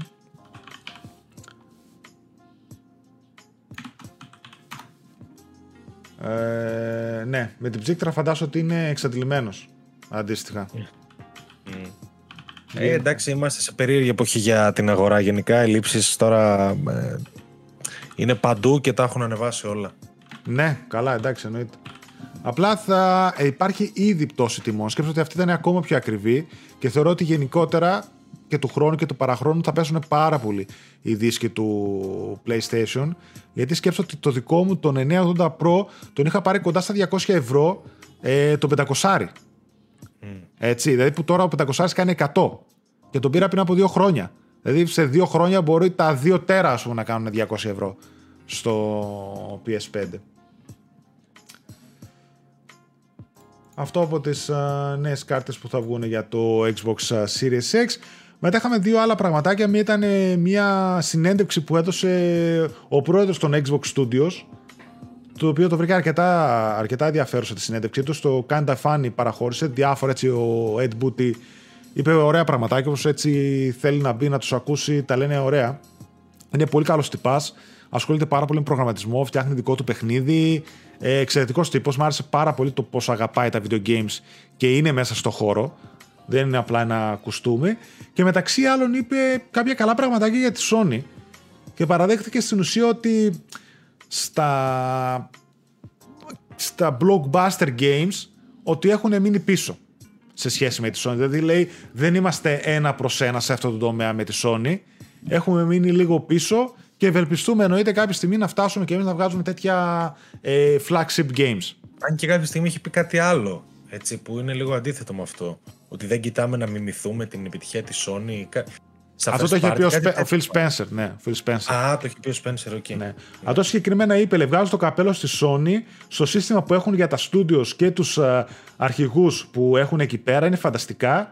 Ε, δεν μπορεί κανείς να πει το αντίθετο ότι η ποιότητα και η τέχνη που βάζουν στα παιχνίδια και που παραδίδουν στο τέλος έτσι στο gamers είναι κάτι πάνω στο οποίο δουλεύουμε και εμείς ε, κούντος λέει και τους βγάζω στο καπέλο. Ευχαριστούμε. Ε, λέει παρακάτω πολύ σωστό επίσης. Λέει, ε, νομίζω ότι υπάρχει λέει, ένα είδος παιχνιδιού όπου δημιουργεί anticipation, δηλαδή δημιουργεί προσμονή και γίνεται έτσι μια ε, εμβληματική, μια σημαντική στιγμή. Δηλαδή αυτό που λέει είναι ότι του στυλ η κυκλοφορία του επόμενου God of War το επόμενο Horizon, αυτό το build-up που γίνεται μήνα με το μήνα, ανακοίνωση με την ανακοίνωση και όταν κυκλοφορεί ένα τέτοιο σημαντικό παιχνίδι, ε, γίνεται χαμός παντού στο Ιντερνετ, δεν υπάρχει τίποτα άλλο. Κατάλαβες. Θεωρώ ότι προσπαθούν και αυτοί να φτάσουν σε ένα τέτοιο σημείο που νομίζω ότι σε πολλά το έχουν καταφέρει. Δηλαδή και το Halo έχει από πίσω ένα πολύ καλό hype και το Forza. Αλλά πάνω κάτω καταλαβαίνω, ας πούμε, πολύ καλά τι θέλει να πει με αυτό. Δηλαδή τώρα φαντάσου όταν έβγαινε το The Last of Us Part 2, τι γινόταν στα media και από hype και από χίλια δυο πράγματα, έτσι. Δεν μιλάω τώρα. Ε. Ασχέτως τώρα τα leaks και τα οτιδήποτε άλλο μπορεί να προέκυψε. Όχι Μιλούσαμε... για όλα αυτά τη μεγάλα της Sony γίνεται αυτό το. Μιλούσαμε για ένα. όλοι. Ναι, για μια στιγμή στο, όχι μόνο στο gaming, στη, στη multimedia, στην uh, βιομηχανία διασκέδασης, η οποία είναι καθοριστική. Εκείνη τη μέρα βγαίνει αυτό τέλος. Τα υπόλοιπα όλα που λέω λόγω σταματάνε. Ε, Κάπως ναι, έτσι. Λείπει ακόμα αυτό της Microsoft να χτίσει franchises που θα προκαλούν το ίδιο ενδιαφέρον γιατί το Forza και το Halo θα το παίξουν όλοι ρε παιδί μου. Αλλά αφενός το Forza είναι στανταράκι και είναι racing. Δηλαδή, οκ, okay, όσο αριστούργημα και αν είναι, παραμένει racing. Δεν θα ασχοληθεί όλη η βιομηχανία με αυτό.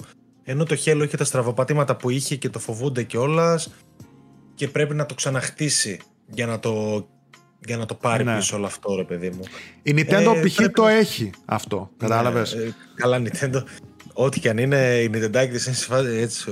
Φέρ το έτσι. ναι, αλλά. Ε, δηλαδή... Με τον Dread π.χ. ασχολήθηκε πάρα πολύ, πάρα πολύ ο κόσμος. Και με τα μεγάλα franchise, δηλαδή το επόμενο Mario, το επόμενο Zelda που βγαίνει, πάντα είναι σημαντική στιγμή στο gaming, ξέρω εγώ, στην gaming βιομηχανία. Ακόμα είδαμε και με το Super Smash Bros. Κάθε χαρακτήρα που βγάζανε το πόσο σημαντικός ήταν για το κοινό του παιχνιδιού, έτσι, για το κοινό της Nintendo. Εγώ πάντως θεωρώ ότι η Microsoft για να το κάνει αυτό θέλει καινούργια franchises και δεν μπορεί να στηριχτεί π.χ. στο hype του επόμενου Fable. Γιατί το Fable είναι μια σειρά που έχει εδώ και 15 χρόνια μια διακοπή και έχει χάσει ρε παιδί μου το, το έχει χάσει όλο αυτό που κουβαλούσε το hype. Δηλαδή θέλει κάτι καινούριο. Όσο να ενθουσιαστεί κάποιος παλιός για το Fable, η μισή βιομηχανία πλέον ακούει Fable και λέει τι είναι αυτό; Ναι, δηλαδή, κατάλαβα τι λες. Ναι. Θέλει λίγο να το πιάσει από το μηδέν, να χτίσει κάπως καινούργια πράγματα. Πιο πολύ π.χ. το μόνο παιχνίδι του Xbox στο κοντινό μέλλον που βλέπω να κάνει αυτό το πάμε είναι το Hellblade 2. Που το έχουμε όλοι πρόσφατο. Ναι, δηλαδή ναι, ναι. εκεί νομίζω ότι θα ασχολούνται όλοι με αυτό. Δεν, δεν μπορώ να σκεφτώ κάποιο άλλο. Και μπορεί να προσωμιάσει έτσι και τα παιχνίδια του PlayStation. Δηλαδή, ξέρεις, ε, narrative driven παιχνίδια, single player, πιο τέτοια φέρνει πολύ κοντά στα παιχνίδια του PlayStation. Φέρνει. Αυτό λέει και ο ίδιος λέει ότι δεν θέλω λέει, να αναγκαστικά λέει να, να προχωρήσω ας πούμε, σε κάτι ένα προς ένα κόντρα με το Nintendo. Δηλαδή λέει What's our Uncharted, What's our Horizon Zero Dawn; Δηλαδή, ποιο είναι το δικό μας αντίστοιχο Uncharted, ποιο είναι το δικό μας αντίστοιχο Horizon, ποιο είναι το αντίστοιχο δικό μας αυτό, ποιο είναι το αντίστοιχο εκείνο; Λέει, ε, δεν νομίζω ότι κάνει κάτι καλό στον οποιοδήποτε. Εμείς θέλουμε, λέει, μεγάλου έτσι λέει universal themes, μεγάλους κόσμους όπου μέσα θα χάνεται ο παίχτης με πολλούς δυνατούς χαρακτήρες και πολλά υψηλά production values. Αυτό προσπαθούν να πετύχουν. Ναι. Και νομίζω ότι σε πολλά franchise, δηλαδή, ε, π.χ. το Sea of Thieves, όταν λέει ότι στο, στη διάρκεια ζωής του το έχουν παίξει 25 εκατομμύρια παίχτε, ό,τι και αν σημαίνει αυτό, από τη μια ώρα που μπορεί να έβαλα εγώ μέχρι τις 500 ώρες που μπορεί να έβαλε ο άλλο, είναι μια πολύ μεγάλη επιτυχία.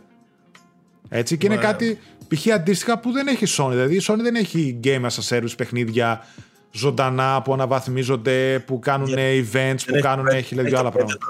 Ναι. Τώρα θα πάει να τα κάνει αυτά. Θα δεις και με τα στούντιο που κάνει κάτι συνεργασίες και με τις καινούργιες εξαγορές και αυτά. Τώρα θα προσπαθήσει να πάει να επεκταθεί σε κάτι τέτοιο. Όπως η Microsoft αντίστοιχα θα προσπαθήσει να χτυπήσει το single player το οποίο του έχει λείψει πολύ παρότι π.χ. τα τελευταία Gears ήταν αξιολογό. Το από ό,τι άκουσα το 5 πρέπει να είναι και φοβερό έτσι. Ε, και το Halo μπορεί να είναι καλό αλλά θέλει δουλειά εκεί ακόμα. Και έχει πολλά. Έχει Fable, έχει Avowed, έχει Project. Ε, ε, Perfect Dark. Perfect Dark. Perfect Dark δηλαδή έχει πολλά singles στα σκαριά. Νομίζω ότι μία πάει να κάνει αυτό, η καθεμία πάει να κάνει αυτό που της λείπει. Μπράβο. Αυτή τη στιγμή. Και είναι νομίζω πολύ σημαντικό για την Microsoft τα AAA παιχνίδια της, τα blockbuster παιχνίδια της, τα οποία έρχονται και θα έρθει τη στιγμή που θα τα βγάζει το ένα πίσω από το άλλο, έτσι. Και θα τα πηγαίνει εξαιρετικά, είναι πάρα πολύ σημαντικά για το Game Pass. Ε, εντάξει, Όσο και αν λέμε το Game Pass είναι super, βάζει μέσα παιχνίδια, βάζει μέσα indies που θα δοκιμάσω και δεν χρειάζεται να τα πληρώσω, ή το ένα ή το άλλο παιχνίδια day one, Outriders ή ξέρω εγώ άλλα πραγματάκια. Θέλει blockbuster παιχνίδια να μπαίνουν πάρα πολύ δεκτικά. Έχουμε δει και ο Phil Spencer που λέει ότι είναι στόχος τους κάθε τρίμηνο να βγάζουν ένα AAA παιχνίδι, που θα μπαίνει φυσικά και στο Game Pass.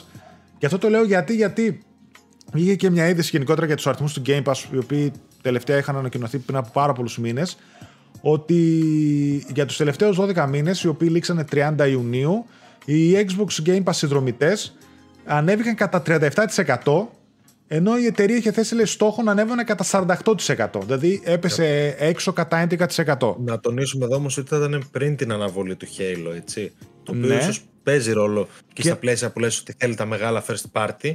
Γιατί αυτό το 1-5% μπορούσε να τους φέρει το χέλο μόνο του. Μπράβο. Όπως επίσης θεωρώ και πολύ εξαιρετικά αμφίβολο το να κάνεις τέτοιες προβλέψεις εν καιρό πανδημίας.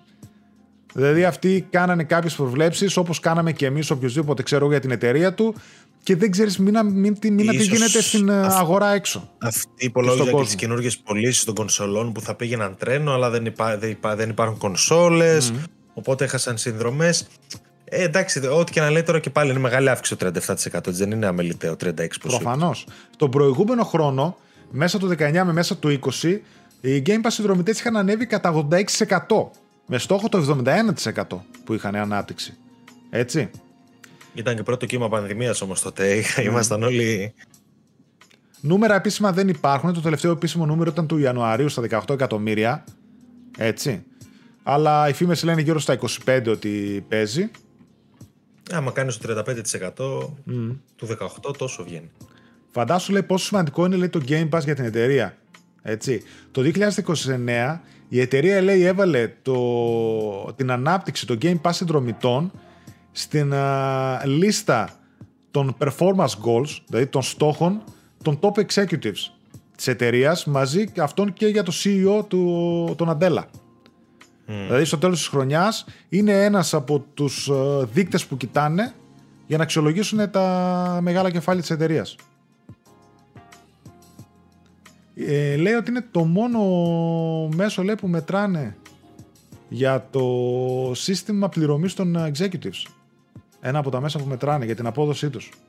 Και διάφορους στόχους τους βάζουν ανά τα χρόνια. Ανά τρία χρόνια λέει τους δίνεται stock. Μάλιστα.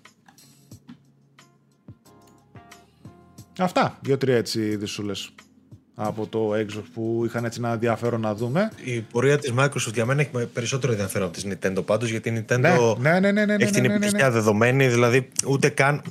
Μου περνάει πολύ διάφορη κουβέντα για Nintendo, γιατί απλά ξέρω ότι ό,τι και να πούμε θα πουλήσει, θα κάνει, θα ράνει. Ενώ η Microsoft. Και έρχονται πολύ καλοί μήνες, έτσι. Νοέμβρη-Δεκέμβρη. Ναι, ναι, ναι, ναι, ναι. Ε, δύο αποκλειστικά, τουλάχιστον δύο αποκλειστικά, δηλαδή τα μεγάλα του Forza Horizon 5 Ένα free to play Halo. και multiplayer. Halo, ναι. Κονσόλα ε, special έκδοση για το Halo που και εκείνη ας πούμε εξαφανίζεται. Μέτρο για το χεράκι. Μέτρο για το χεράκι, πώς μέτρο και όταν είδα Πού λίγα την κομμάτια πέτυχες; σε ναι. αλυσίδες. δεν, δεν, δεν την πέτυχα, δεν την πέτυχα. Την είδα ε, για ελάχιστα, δηλαδή έκατσε δεν έκατσε 20 λεπτά, είχε πολύ λίγα κομμάτια, αλλά το πρόλαβα λίγο και ήμουν σε φάση. Έκανες έτσι Μήπως το, να- το δαχτυλάκι στο ποντί και έτσι. τικ, τικ, τικ, ναι, ναι, μήπως ήταν αυτό το πρώτο στο Xbox ever. Είναι πολύ όμορφο για να μην είναι, αλλά μετά ευτυχώς εξαντλήθηκε και λέω ευτυχώς γιατί. Τι να το Ναι, έκανα, ναι, αφού δεν, προλάβα, δεν θα προλάβαινα. Λοιπόν, πάμε now playing. Πάμε. Ε, θες να ξεκινήσεις; Εγώ δύο μισά παιχνιδάκια έχω. Δεν έχω παίξει πάρα πολύ πάλι, γιατί έτυχε να είμαι πολύ εκτός σπιτιού. Το γλεντάμε, ξέρεις, νεολαίοι τώρα ιστορίε. Προφανώς. Ε, δύο παιχνίδια έπαιξα και αυτά μισά. Το πρώτο είναι το, το Crisis Remastered. Μμ. Ε, έπιασα την τριλογία Crisis, δεν τα είχα παίξει ποτέ. Έχω ακούσει καλά λόγια, κυρίως για τα τεχνολογικά επιτεύγματά τους. Τα πιάσα εντελώς στα τυφλά, δεν ήξερα τίποτα γι' αυτό. Παίζω το ένα τώρα, ε, το οποίο είναι ένα καλό μεν remaster. Του λείπουν βέβαια αρκετά textures, δηλαδή τα δείχνει τα χρόνια του και πάλι, αλλά τρέχει πολύ ωραία με ray tracing με όλα, το πρώτο τουλάχιστον, όλα κομπλέ. Τώρα βγήκε η συλλογή. Να πω για όσους δεν ξέρουν, το 2 και το 3 δεν υπήρχαν, βγήκαν τώρα. Το ένα είναι περσινό. Ε, Πάντως θεωρώ ότι δείχνει τα χρόνια του, κακά τα ψέματα. Δηλαδή δεν ξέρω τότε πόσα μηχανήματα μπορούσαν να τρέξει το Crysis, αλλά πλέον τρέχουν πολλά. Ε, και έχει λίγο γεράσει στο design του γιατί οι τότε καινοτομίες, εγώ από τότε τις έχω δει 50 φορές, ας πούμε. Ε, β- βλέπω πράγματα όπως π.χ. οι αόρατες, ξέρεις τα nanoshots που γίνονται αόρατα, δεν θυμάμαι πώς τα λένε ακριβώς. Το οποίο από τότε το έχουμε δει σε 3 Call of Duty, ξέρω εγώ. Ναι, ναι, ναι. Δηλαδή, Κατάλαβα τι λες. λίγο, δηλαδή καινοτομίες δεν έχει. Ε, Ε, ήταν για τότε η καινοτομία στο τώρα τι να ναι, κάνεις. Remaster. τώρα. εννοείται. Ε, έχει ενδιαφέρον κόνσεπτ. Μου φαίνεται ότι είναι πολύ μικρό. Έχω παίξει δύο ώρες και είμαι στην έκτη από τις 11 αποστολές. Δηλαδή, ή στην 7η. Ε, Μου φαίνεται ότι σε ένα τετράωρο θα το έχω βγάλει. Ε, Δυστυχώς είναι γερασμένος σε τομείς όπως το AI, δεν λειτουργεί καθόλου. Είναι πολύ απρόβλεπτος. Σε κάποια φάση κάποιος το γύρισα στο easy απλά για να τελειώνω την πίστα γιατί κουράστηκα. Γιατί δεν ήταν θέμα σκύλι κάτι τέτοιο. Ήταν απλά τέρμα απρόβλεπτο, κουραστικό. Έχει και ένα sandbox κόσμο ο οποίος δεν λέει τίποτα. Δηλαδή απλά έχει απλά περιπόλους από εχθρούς ε, για, να σου, για να σε κουράζουν και απλά τους περνάω και φεύγω. Δεν, δεν μπορώ. Έχω ακούσει καλύτερα πράγματα για το 2 και το 3. Ε, το 2 και το 3 είναι πιο Όσον αφορά πίστα, το ξέρω design. εγώ, φάση. είναι πιο μαζεμένο, πιο FPS θα είσαι, γιατί τώρα αυτό είναι λίγο, λίγο YOLO που λέω εγώ συνήθως. Δηλαδή πας παντού εχθροί. Τέλος πάντων, δεν, δεν ξέρω. δεν είμαι Ε, Τότε, ενθουσιασμένος. έτσι, το Crysis 1 μαζί με το Far Cry, ας πούμε, το 1 ήταν τέτοια φάση, έτσι, sandbox ε, Ήταν- FPS. Ναι. Ήταν και benchmarks τεχνικά, ρε παιδί μου, αλλά πλέον οκ, αυτό δεν περνάει. Δεν λέω ότι είναι κακά. Δεν λέω ότι είναι κακό το Crysis. Ε, μ, Καλά περνάω παίζοντάς το. Απλά περνάω καλύτερα παίζοντάς το στο easy γιατί κουράζουν πάρα πολύ με, τις, ε, με τη δυστροπία του FPS 15 ετίας. Ε, και δεν παίζω σι- ποτέ παιχνίδια στο easy. Έτσι, απλά τώρα ήμουν σε φάση ότι δεν αξίζει να κάτσω να παιδευτώ γι' αυτό. Τα επόμενα θα τα παίξω κανονικά. Τέλος πάντων, μ' αρέσει το set, όχι το setting του, το, το concept του, αλλά προς το παρόν, οκ. Αν, το παίζω απλά για να παίξω το 2 και το 3, να σου το πω έτσι. Εγώ Ε. έχω παίξει το 2 και το 3 και το 1 δεν το έχω παίξει ποτέ. Δηλαδή είχα δει, θυμάμαι, ε, βίντεο έτσι που δείχνει, ξέρω εγώ, το σενάριο του 1, κάπως έτσι είναι ένα βίντεο, ας πούμε, recap. Και μπήκα μετά, έπαιξα το 2 και το 3, Ποιο το οποίο σενάριο; είναι Εγώ, ας πούμε, αξιόλογα παιχνίδια. Εγώ σενάριο μου ιδιαίτερο δεν έχω δει, είναι πολύ basic. Άντε ένα Alien Invasion, άντε λίγο από εδώ από εκεί, τέλος πάντων. Ε, στο αυτό θυμάμαι τότε, ναι. Εντάξει, ε, σου λέω τα παίζω γιατί απλά θέλω να δω το 2 και το 3 που είδα ότι είναι σε πόλη, ότι είναι πιο, πιο γραμμικά και θα τα ευχαριστώ λίγο περισσότερο. Το sandbox τώρα σε τέτοιο παιχνίδι και με ώρα τους τείχου και με τέτοια, δηλαδή λίγο. Ε. Τέλος πάντων. Ε, απλά έπεσε και σε περίοδο τώρα νεκρή ρε παιδί μου, που ήταν ευκαιρία να τα παίξω γιατί τώρα δεν έπαιζα κάτι και λέω: Οκ. Ε, το δεύτερο παιχνίδι που παίζω και είμαι στα μισά του περίπου είναι το Dark. Ε, με Q. Ε, ένα indie είναι αυτό, το οποίο είναι στο store, το είχε σε προσφορά τώρα στις τελευταίες εκπτώσεις. Ε, το πήρα στα 12.99 νομίζω. Ε, είναι από έναν άνθρωπο, όλο το παιχνίδι. Το έχουμε review στο site, το έχει γράψει ο Γιάννης. Ε, Ο Γιάννης, ναι, ο Γιάννης το έχει προτείνει. Είναι μικρό, γιατί έχω παίξει, ξέρω εγώ, ούτε μία ώρα εκεί με στα μισά chapters. Βέβαια έχει και κάποια extras, τα οποία θα δω μετά. Δεν ξέρω αν θα δικαιολογήσει τα λεφτά του από άποψη περιεχομένου, γιατί σε μία ώρα νομίζω θα το έχω βγάλει, αλλά τα δικαιολογεί από άποψη αισθητικής. Δηλαδή, και εφόσον ήταν και από ένα άτομο, άντε και λίγο για το support, λέω πάρτα. Ε, είναι ένα 2D κατά κάποιο τρόπο. Ε, δεν θα το πω platformer, puzzle θα το πω. Με την ε, ιδιοτροπία ότι ο, ο χαρακτήρας μπορεί και κατεβαίνει και την πίστα και την ανεβαίνει. Δηλαδή μπορεί να σε φάση σαν να κολλάει στο δάπεδο ρε παιδί μου και αν έχει κάτω τρύπα, σαν πηγάδι σκέψου, να το περπατάει και να κατεβαίνει. Μετά να γυρνάει, να πηγαίνει να το περπατάει από την άλλη και να βλέπει τον κόσμο από την άλλη οπτική. Να κάνει το ταβάνι πάτωμα και το πάτωμα ταβάνι. Ε, και έτσι λύνει γρίφους. Έχει μια αισθητική πολύ έτσι Tim Burton θα την έλεγα, ξέρεις με τα νεκροζώντανα ε, με τις νεκροζώντανες μορφές ε, έχει ωραίο ήχο, πάρα πολύ ωραίο ήχο και αισθητική και art δηλαδή οπτικά είναι ό,τι πρέπει φωνάζει Άλεξ πραγματικά το απολαμβάνω πάρα πολύ ε, σε αυτό το τομέα δεν ξέρω αν θα το προτείνω ακόμα. Θα το πω και στην επόμενη εκπομπή που θα το έχω τελειώσει για να σας πω ακριβώς σε τι τιμή θα πρότεινα να το πάρετε. Απλά για το support στο ένα άτομο και για την αισθητική του και μόνο εμένα μου τα βγάζει τα λεφτά του και έχει ενδιαφέρουσες ιδέες στα puzzles. Όχι κάτι αριστουργηματικό, αλλά ενδιαφέρον γιατί χειρίζεται ωραία το κόνσεπτ του του πάω από εδώ και μετά πάω πάλι από εκεί αλλά από πάνω και χειρίζεται διαφορετικά τα, τα αντικείμενα. Είναι ωραίο παιχνιδάκι.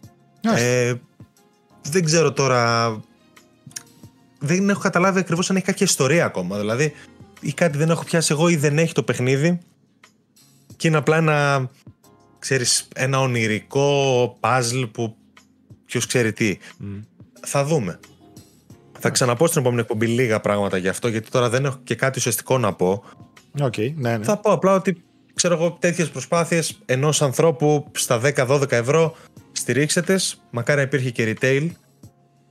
Αυτό. Μάλιστα. Αυτά από μένα δεν έπαιξα πολύ. Ελπίζω την επόμενη εβδομάδα ότι θα έχω λίγο περισσότερα πράγματα να πω.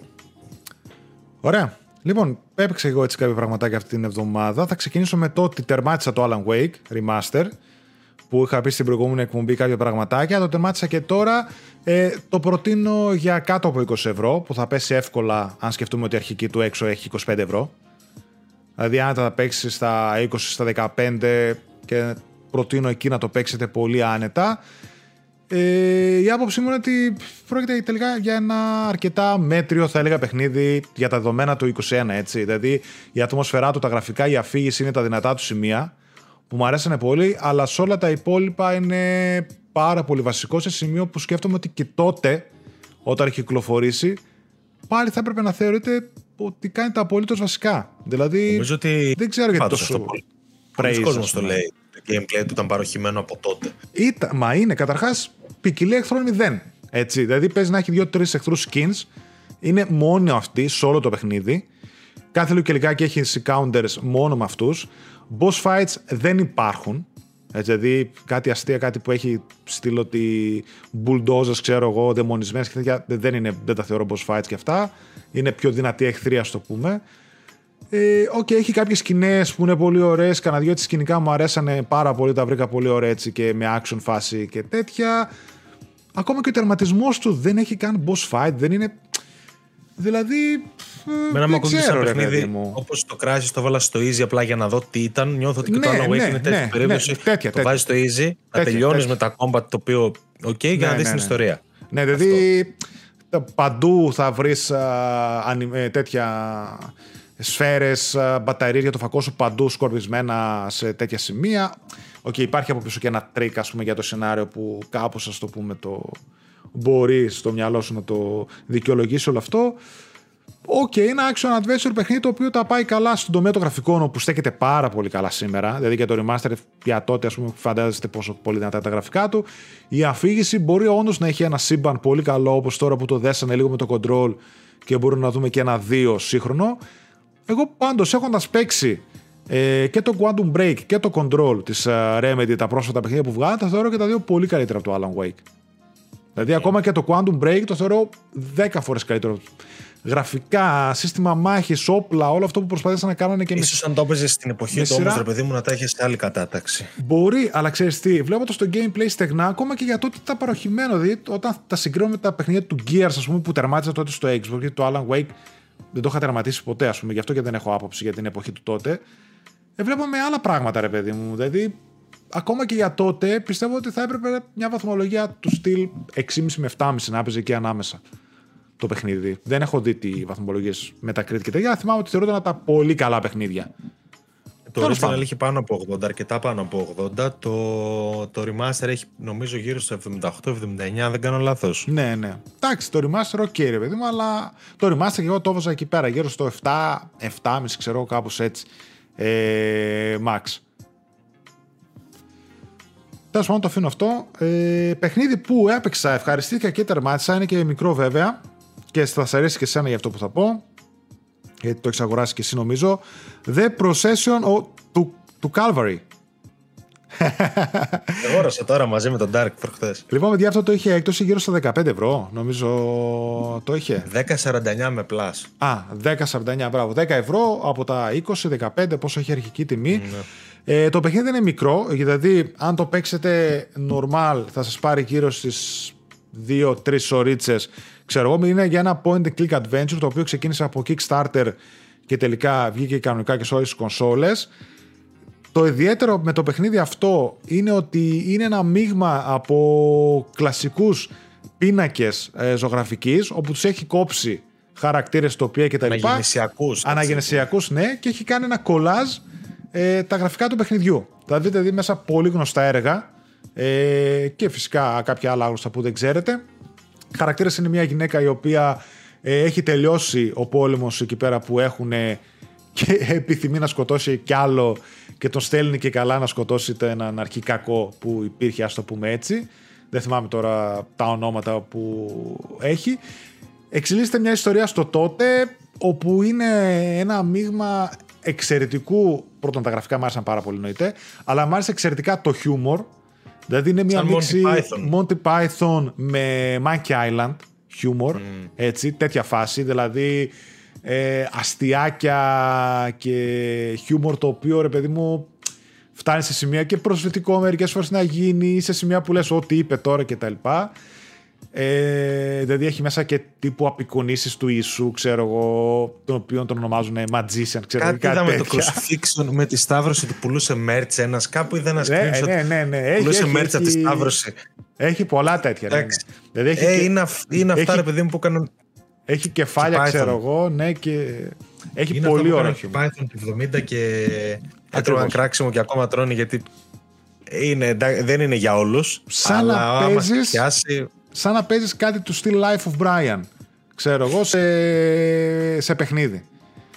Πάρα πολύ ωραίο χιουμοράκι. Ε, Επίσης είναι εύκολη πλατίνα του. Δηλαδή, αν δείτε οδηγό, γιατί θέλει 2-3 τέλη, 4 νομίζω διαφορετικά.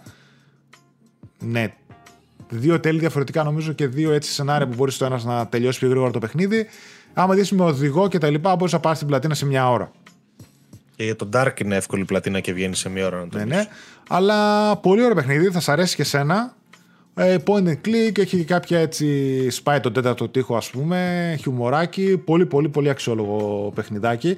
Δηλαδή θα ήθελα να σου πω την αλήθεια, τον πόνο μου παράπονο που έχω ήταν, ήταν μεγαλύτερο. Okay. Έτσι γιατί εμένα εγώ το τερμάτισα γύρω στη μία μισή ώρα που μου πήρε Πάντε να πάρει κάποιον 2-2,5 ώρες, ξέρω εγώ, αν δεν είναι συνηθισμένος και με τα point click ή κάπου να κολλήσει, να τα ψάξει όλα. Νομίζω ότι θα ήθελα να ήταν ένα παιχνίδι τύπου 4, 5, 6 ώρες, ξέρω εγώ. Νομίζω ότι θα ήταν πολύ δυνατό. Anyway, ένα άτομο το φτιάχνει, οπότε πρέπει να το βάλουμε στα υπόψη. Το προτείνω. Και τελευταίο έτσι για να κλείσω ήταν από πριν το Riders Republic που είχα παίξει και ε, μία beta που είχαν βγάλει κάποια στιγμή για ελάχιστες μέρες στο PlayStation. Ε, κατέβασα τώρα και την τετράωρη, το τετράωρο free trial που έχει και παιδιά, εγώ βέβαια είμαι και λάτρης του Steep, όπου αυτό είναι πνευματικός διάδοχος του Steep, όπου ανοίγει τα extreme sports, τα πάει, βάζει μέσα και ποδήλατο, βάζει και άλλα πραγματάκια. Και τα ίδια στούντιο είναι από πίσω. Παιδιά, το πιστεύω πάρα πολύ το παιχνίδι. Να ξέρετε, κατεβάστε το, παίξτε το, δεν έχετε να χάσετε τίποτα. Έτσι, 4 ώρες είναι αρκετές. Θα διασκεδάσει πάρα πολλοί κόσμος μαζί του. Τα γραφικά του είναι πολύ αξιόλογα, τρέχει πάρα πολύ καλά και αν δω το τι υποστήριξη είχε το Steep, τόσο στούντιο που υπάρχουν πίσω από το Riders Republic και τι υποστήριξη θα δώσουν για τα επόμενα χρόνια, νομίζω ότι θα είναι ένα από τα παιχνίδια που θα το αγοράσει κάποιος, θα το έχει στο, στην κοσόλα του και δεν θα το ζήσει ποτέ. Γιατί σε κάθε σεζόν βάζανε καινούργια αθλήματα, είχαν βάλει καινούργια βουνά στο στύπ εδώ μπορούν να βάλουν καινούργια κομμάτια στο χάρτη. Είναι πολύ μεγάλο το multiplayer του παιχνιδιού με τα mass races και το πώ οι παίκτες είναι ε, στο παιχνίδι. Μπείτε το, δοκιμάστε το. Εγώ το πιστεύω, θα θέλω να το αναλάβω και το review το όταν θα μας το στείλει η Ubisoft με το καλό. Το πιστεύω πολύ. Νομίζω ότι θα περάσω πολύ καλά μαζί του και θα το περάσει πολύ καλά ο κόσμος. Και δεν βλέπουμε πολύ συχνά τέτοια παιχνίδια, έτσι με extreme sports, με production values μεγάλα, όπως βλέπαμε παλαιότερα σε PlayStation 1, PlayStation 2 που βγαίνανε χίλια δυο. Εμένα η αλήθεια είναι δεν είναι my piece of cake, αλλά το trial ίσως ε, του ρίξω μια ματιά. Ε, πάρα πολύ ωραίο το, και το ποδήλατο έτσι, δηλαδή που είχαμε, είχε νομίζω ένα indie το Descenders που είναι έτσι λίγο σαν πιο κοντά στο άλλο είναι, το είχα πάρει εγώ σε ένα collection indies με, που ήταν ένα ευρώ τα τρία, αλλά. Ναι, εκείνο είναι όμως έτσι λίγο πιο απλοϊκό φάση που κάνεις το downhill, πώς το λένε, κάπως έτσι. Ναι. δεν θυμάμαι. Okay. Έχουν το κοινό τους και αυτά, ρε παιδί μου, και νομίζω ότι βγαίνει και σε καλούς και ημερομηνία. Δηλαδή, ε, και τι τιμή δεν ξέρω τι έχει. Δεν, νομίζω ότι η κλασική τιμή. Όχι, δεν είναι budget. Κανονική τιμή είναι; full price, ναι. 60-70 πόσο βγαίνουν, δηλαδή νομίζω είδα και μία έκδοση που έχει μέσα και το Gear One Pass και έχει λέει και είναι τους 100 ευρώ, ξέρω εγώ. Κάτι τέτοιο. Εντάξει, ρε παιδί μου, αλλά ποιος θα δώσει τώρα 60-70 ευρώ για τέτοιο; Δηλαδή και εσύ που, θα, που το γούσταρες στο παιχνίδι θα τα δώσει. Η αλήθεια είναι ότι δεν θα τα αγόραζα day one. Δηλαδή 30-40 ευρώ θα τα έδινα πολύ πιο άνετα, ξέρω εγώ. Αυτό, αυτό. Ναι. Αλλά νομίζω ότι θα. Εντάξει, εγώ τώρα αγάπησα και πάρα πολύ το στύπο, οπότε είμαι και λίγο προκατηλημένος. Νομίζω ότι θα είναι ένα πάρα πολύ καλό παιχνίδι. Μπείτε, κατεβάστε το κοιμάστε του. Αυτά. Έχουμε κάτι άλλο; Όχι, όχι. Εντάξει. Γεμίσαμε μια χαρά εκπομπή. Από ό,τι βλέπω, περάσαμε ελαφρώς τη μια μισή ώρα. Οπότε, εντάξει, μια χαρά. Είχε νέα. Αρκετά. Είχαμε παιχνίδια να πούμε, να συζητήσουμε. Ε, λοιπόν, αυτά παιδιά. Ελπίζω να σας άρεσε η σημερινή εκπομπή. Θα τα πούμε στην επόμενη, όπου πιθανότατα πάλι δύο θα είμαστε θα κοιτάξουμε τώρα στην επόμενη ή στη μεθεπόμενη και κάποιον καλεσμένο να φέρουμε καλά είναι. Να βρούμε έτσι κάποιον καλεσμένο να φέρουμε να κάνουμε έτσι κάτι άλλο ας πούμε, στην εκπομπή, μια καινούργια φωνή, κάτι. Θα το δούμε αυτό. Γράψτε στα σχόλια κάτω πόσο δεν σας έλειψε ο Στάθης για να τα δει. Γιατί κάθε φορά που λείπω εγώ κάτι τέτοια ξεκινούσε κι αυτός. Θα δει. θα δει. Τι θα πάρει. τον έξυπνο. Αυτά, παιδιά. Ευχαριστούμε πάρα πολύ για το κλικ. Να είστε καλά. Τα λένε την επόμενη εβδομάδα. Bye bye. Bye. Ciao.